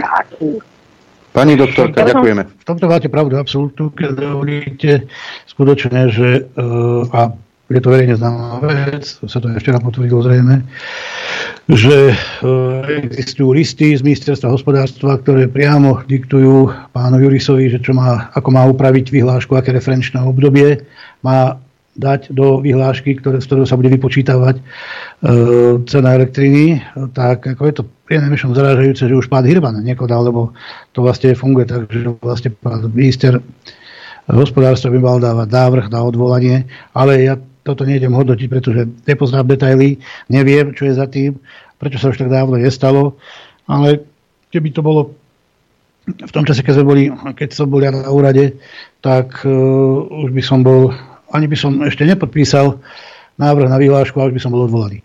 Takže je to pre najmenšom divné, ale hovorím, jej to neprislúcha by to hodnotiť, takže nech sa páni zodpovedajú tomu, komu sa majú. Áno, ja som to len poznamenala a ja by som veľmi chcela ešte takú jednu informáciu uh, podotknúť, keď uh, podľa môjho názoru uh, hlavným problémom týchto vysokých cen energie nie je to spomínané referenčné obdobie, ktoré pán Hirman ako vyťazoslávne to v januári na tlačovej konferencii akože to vyzvihol, že tam sú tie problémy, že prečo majú tí mali podnikatelia vysoké zálohové zálohové uh, faktúry ale podľa môjho názoru je najdôležitejšie, čo sa vlastne stalo, lebo to referenčné obdobie mohlo byť práve v týchto dvoch mesiacoch mohli byť najnižšie ceny. Hej. No, keby to bol sledovaný úrad, tak uh, určite nie, pretože existujú, a na úrade ja som to tam nechal všetko, keď som odchádzal, uh, dlhodobé prognoz, čiže dlhodobé historické údaje od roku, my sme to sledovali od roku 2006, ako sa vyvíja cena na burze, ako sa správa vlastne burza a boli tam všelijaké výkyvy, ale uh-huh. jedno, jednoznačne uh, pre odberateľov e, bola priemer január až jún najpriaznivejší. To znamená, vtedy tá cena elektriny sa teda mala úroveň najnižšiu a vtedy mohli práve, lebo je bol prebytok, vtedy mali možnosť dodávateľia nakupovať elektrínu. Žiaľ, začalo sa špekulovať a tie špekulácie došli až k tomu záveru, ktorý ste spomínali, teda, že e, to referenčné obdobie niekto upravil a ako by že 9 to asi bol, alebo z nevedomosti to upravili, že vlastne nemal vôbec žiadnu vedomosť o energetike a o vývoji cien na trhu a na, nastavili to na ten referenčné obdobie, e, ako bolo, to znamená e, august a september. A ja sa čudujem tomu, že aj pán Juris tomu podľahol, pretože však on bol, vyšiel z prostredia práve distribučných spoločností e, zo západoslovenskej distribučnej, čiže mal by o tom vedieť, e, že to takto, ako sa tie ceny vyvíjajú, bohužiaľ teda e, buď bol ten tlak taký vysoký, alebo, alebo to nevenovali pozornosť, ale to už sú vlastne iba špekulácie. Ja k tomu dodám, Áno, že tam... treba, si, pardon, treba si naozaj pozrieť aj dátumy novelizácií týchto vyhlášok, že či sa Pozerám. nedalo to, to, to, keď došlo k tomu dvojmesačnému, na to dvojmesačné skrátenie, že či sa tam nedalo už niečo predpokladať, že aká tam bude tá výsledná cena. Jasne. Ale to už podľa mňa, keď padli už nejaké trestné oznámenia, tak to už budú iné orgány činné trestné Budú skúmať, že či to bol nejaký zámer, alebo že ako. Ale ja by som chcela vlastne povedať, že podľa môjho hľadiska nastala veľmi výrazná legislatívna zmena minulého roku a to je e, e, tá veľká novela e, energetickej legislatívy, ktorú prijali v júni naši poslanci kde okrem 250 bola aj 251 menená aj e, živnostenský, teda register zákon hej, o, e, o živnosti. A v tej 250 paragraf odsek 12, pardon, paragraf 12 odsek 3 predsa zmenili veľmi zásadnú, respektíve doplnili veľmi zásadnú vec, že dodávateľia energií si môžu, alebo respektíve musia tam je napísané, zahrnúť v cenových konaniach aj predpokladané náklady na nákup elektriny a plynu, ktorú nakúpia na burze s elektrinou a plynom. Do tohto obdobia, do prijatia tejto novely, 250 to, to nebolo možné. Nebolo to tam zahrnuté. Mohli si zahrnúť len oprávnené náklady a súčasne s touto novelou v paragrafe 12 odsek 3 pribudlo aj v paragrafe 3 toho, v tej, v tej novele, že e, dostupnosť tovaru e, a s nimi súvisiacich regulovaných činností v minulosti bolo len za primerané ceny a oni tam doplnili slovičko a konkurencieschopné. Takže preto týmto um, zraniteľným odberateľom teraz od januára dochádzajú tieto zálohové predpisy vysoké, pretože uh, si zalobovali celé dva roky, keď si pozriete v dôvodovej správe, kto chodil na tú dereguláciu a kto podporoval tú dereguláciu cien pre zraniteľných odberateľov, tak tam nájdete zoznam všetkých energetických firiem, vrátane dokonca tam chodilo URSO, bez prítomnosti územnej samozprávy, bez spotrebiteľských organizácií a iných inštitúcií, ktorí by mohli do toho rozprávať, napríklad SAUKA, ktorá proste skúma energetickú chudobu a iný druh chudoby. Takže toto je tento najväčší súhlasím, problém, súhlasím že prešla táto no. špatná a, a škodlivá, uh, uh, regulácia, pardon, škodlivá energetická Novela. legislatíva, ktorá tak poškodila priemysel a obyvateľstvo podľa môjho názoru, že uprednostnila podnikanie zo pár energetických firiem na území Slovenska nad verejným záujmom a záujmom občanov a ostatného priemyslu. Pani Jankovičová, ja tu mám, dovolte len, ja tu mám, pán Holienčík, vydržte, ja tu mám, ja tu mám článok, ja, vám, ja, ja ho ukážem, ten vyšiel vo finančných novinách a 24. Áno. septembra, vy ste na to upozorňovali, hej, ale evidentne nikto toto nečíta. Ja len pre zaujímavosť zoberiem teraz link a hodím ho na Telegram na Infovojno a môžete si prečítať, že už už v septembri toto. Ja som mám v auguste vrel, že príde u januára, potom u februára bude zle. Takže to boli dopre, dopredu, dopredu ste upozorňovali na tieto veci. Ako... Dokonca som napísala pánovi Hirmanovi, aby zmenil okamžite túto energetickú legislatívu, lebo nastane katastrofa a viete, čo mi odpísal? Že nie je dôvod zmeny, uh, zmeny energetické legislatívy, čiže mám. Čiže my sme v podstate všetci ľudia a všetci odborníci, ktorí v danej veci sú, sme proste, a nie je tu žiaden verejný záujem, sú vykonané na hej. Takže toto je ten hlavný dôvod a tu ľudia treba, aby zatlačili, pretože uh, dneska aj ústavné nálezy hovoria, že štát má právo zasiahnuť do regulovania v, do regulovania teda z elek- v, v podnikateľskej sféry elektriny a plynu, pretože to je tak strategická, uh, strategická, strategické odvetvie pre fungovanie našej spoločnosti, že má právo vláda alebo štát dohľadať na tieto ceny. To znamená, že tu žiaľ Sulik a spol pripravili túto dereguláciu spolu s podnikateľmi, dodávateľmi energii a súvisiacich ďalších týchto dodávateľov, kde oni majú zabezpečené zisky, pretože keď dali, že musia zahrnúť aj predpokladané náklady na nákup energii na burzách, hej, tak v podstate si zabezpečili absolútnu stabilitu podnikania a je to v, nie je to vo verejnom záujme tohto štátu. Máte, máte pravdu, ja len doplním možno tie vaše úvahy. Uh, treba sa pozrieť, uh, podľa nášho uh, zákona je za prípravu legislatívy alebo zákonov zodpovedné v tomto prípade ministerstvo hospodárstva.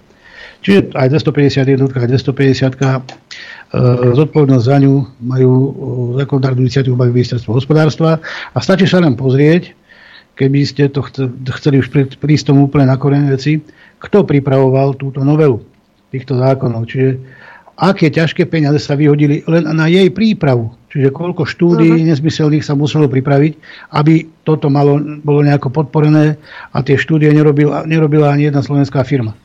Takže to je prvá odpoveď, to znamená, že, že skutočne uh, mierite správne, že sa tam pretavili záujmy obchodníkov a dodávateľských skupín, uh, aby toto, čo ste presne pomenovali, uh, sa tam dostalo.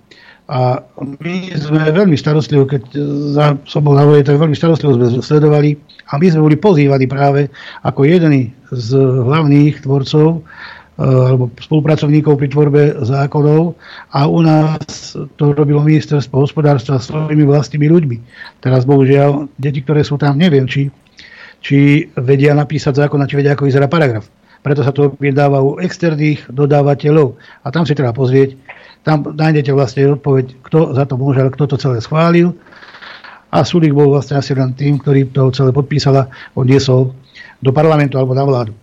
Takže ako mne je to tiež smutno, že vlastne vychádza na vnímoč 10-ročná robota práve kvôli tomu, že sme sa snažili ochrániť tých zraniteľných odberateľov, tak aby všetci ľudia mali, mali prospech z cien, ktoré sú primerané a ktoré sú schopní zaplatiť. Správne.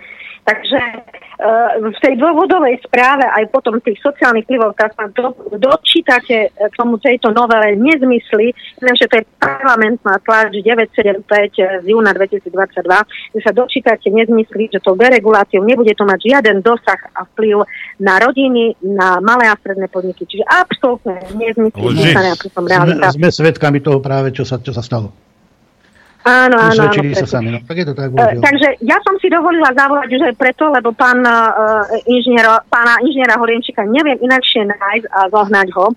Takže takýmto spôsobom som si chcela nadviazať aj kontakt na pána inžiniera Horienčika, aby sme sa v určitých otázkach spojili alebo vymenili si nejaké informácie, e, ak dovolíte www.energetickyombudsman.sk, tam je na mňa aj kontaktík a tak ďalej. Tak Pán, pa, pani doktorka, ja som si vaše telefónne číslo odfotil, viete, ja som šikovný mladý úspešný perspektívny a pánovi Holienčíkovi ho v tejto chvíli aj preposielam.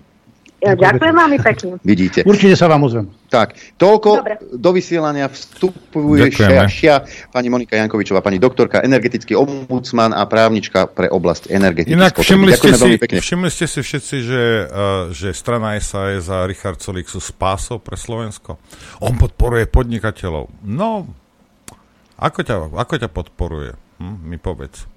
Ja len k tomu tiež dodám, že to, čo som spomínal, tú jednu štúdiu, ktorú robila v roku 2019, e, e, alebo respektíve, tuším ju zadávala Európska komisia alebo nejaká takáto obdobná inštitúcia, týkalo sa to všetkých členských štátov a je to brožúrka o tom, alebo teda sú to brožúrky o tom, ako môžu noví hráči, respektíve dodávateľia elektrickej energie vstúpiť na jednotlivé trhy vo všetkých členských štátov tam majú pekne akože návody, že čo sú silné a slabé stránky a vlastne tých jednotlivých trhov. Takže to nie je žiadne novum, len hovorím, je smutné, že na to proste málo sa na to poukazuje. Hm, máme telefonát, počúvame, nech sa páči.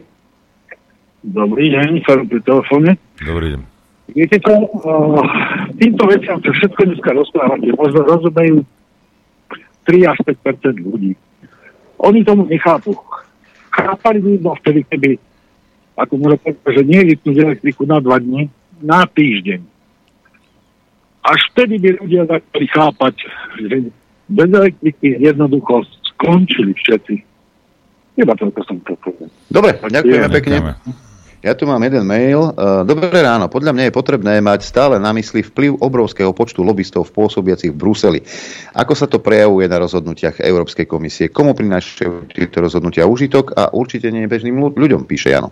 Áno, s tým súhlasím, že každá väčšia firma aj energetická má využívať túto možnosť e, reálneho zákona o a skutočne využívajú veľmi efektívne, keďže ľudia u nás v Bruseli sú otrhnutí od reality a nevedia, de facto nežijú s tými bežným lepsom, s bežnými problémami bežného obyvateľa, tak nevedia, ako sa ich dotýka, dotýka ich vlastné, ich vlastné rozhodnutie.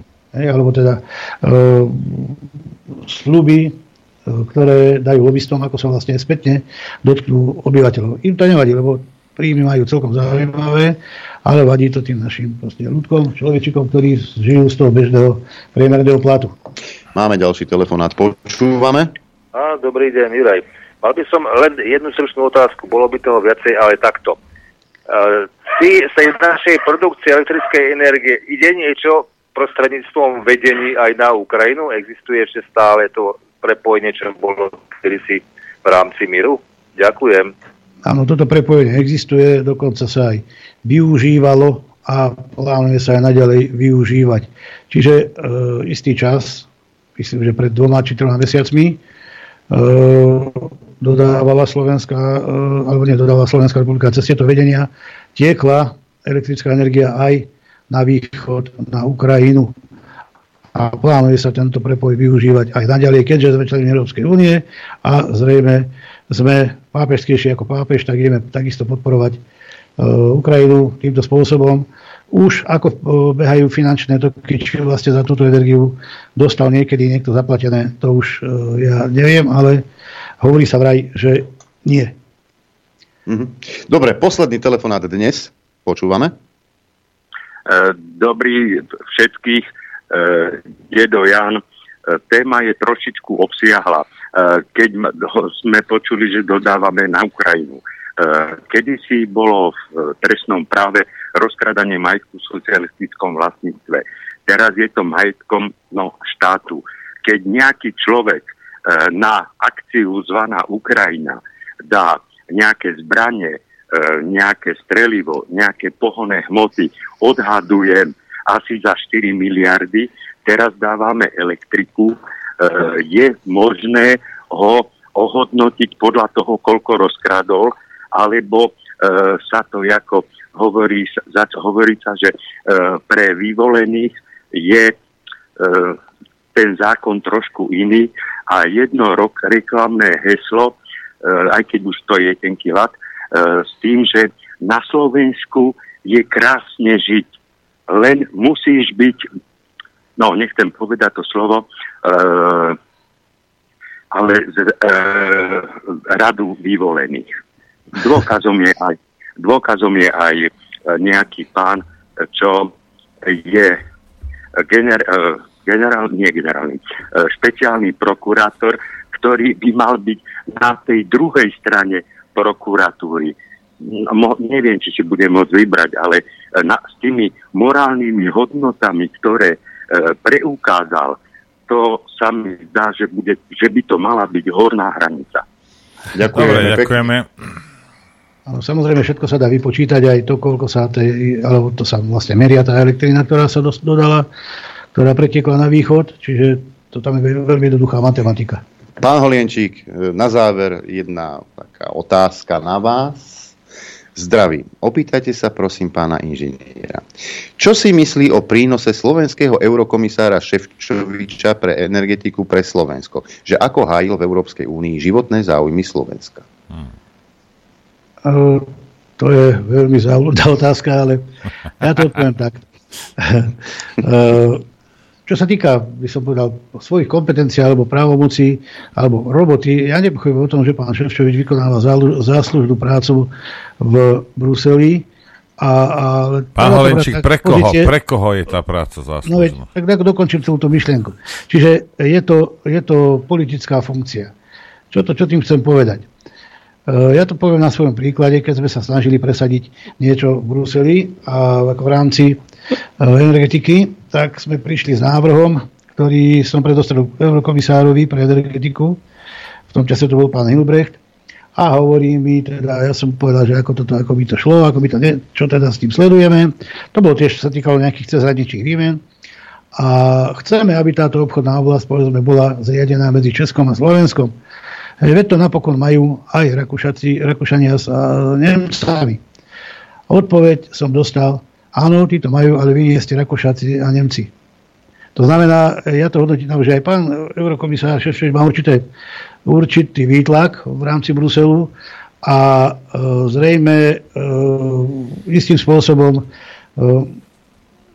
jeho slovo je dané silou aj Slovenskej republiky čiže alebo jeho zájmy, čiže púšťajú ho tam, ale opustenie tam, kde, kde mu to dovolia títo silnejší lobisti a silnejší hráči. Uh, netreba to zase, by som povedal, uh, brať, že nerobí nič, to by som si netvrdil povedať, ale je to treba brať ako politickú funkciu a v rámci teda jeho možnosti, jeho kompetencií si myslím, že si svoju robotu zastane. Už, či hájí záujmy, záujmy konkrétnych firiem alebo nie, toto ja neviem posúdiť, pretože ja jeho agendu celkom dobre nepoznám, ale ako iba takto by som to celé zhrnul. Ja k tomu, prepáč, ja len k tomu poviem, že on nemá hájiť e, záujmy Slovenskej republiky, on má hájiť záujmy Európskej únie ako celku. On išiel proti tomu, čo je vlastne poslaním jeho, jeho práce. To znamená, že toto je veľmi veľká chyba, keď si myslíme za to, že je zo Slovenska, že má hájiť Slovenskú republiku ako, ako e, samostatný štát. Oni tam nie sú za tieto krajiny, oni sú tam za úniu ako celok. On je prax, prostý diplomat, alebo respektíve obyčajný diplomát, ktorý má tam zastávať túto funkciu. Alebo ja by som to skôr nazval úradníkom. Alebo, áno, úradník. On tak. nemá, na to sú tam iné štruktúry, na to tam chodí niekto iný. Je čas sa rozlúčiť. Ďakujeme za návštevu štúdiu pánovi Holienčíkovi. Ďakujem pekne za pozvanie. Ďakujeme. Promptne zareagoval vedľa prísediaci Tomáš Lašák. Zdravím tiež. Ďakujeme. A z vedľajšej miestnosti smejúca sa Judita Lašáková. E, tak, to bolo na dnes všetko. My sa samozrejme rozlúčime. Počuť a vidieť sa budeme opäť zajtra. E, ďakujem vám za pozornosť, ďakujem vám za podporu a majte pekný deň. Ja takisto ďakujem za podporu, ktorú nám prejavujete. Ďakujem vám za pozornosť a prajem vám šťastnú, veselú dobrú noc. Len vďaka vašim príspevkom sme nezávislí. Nezávislí. Rádio Infovojna.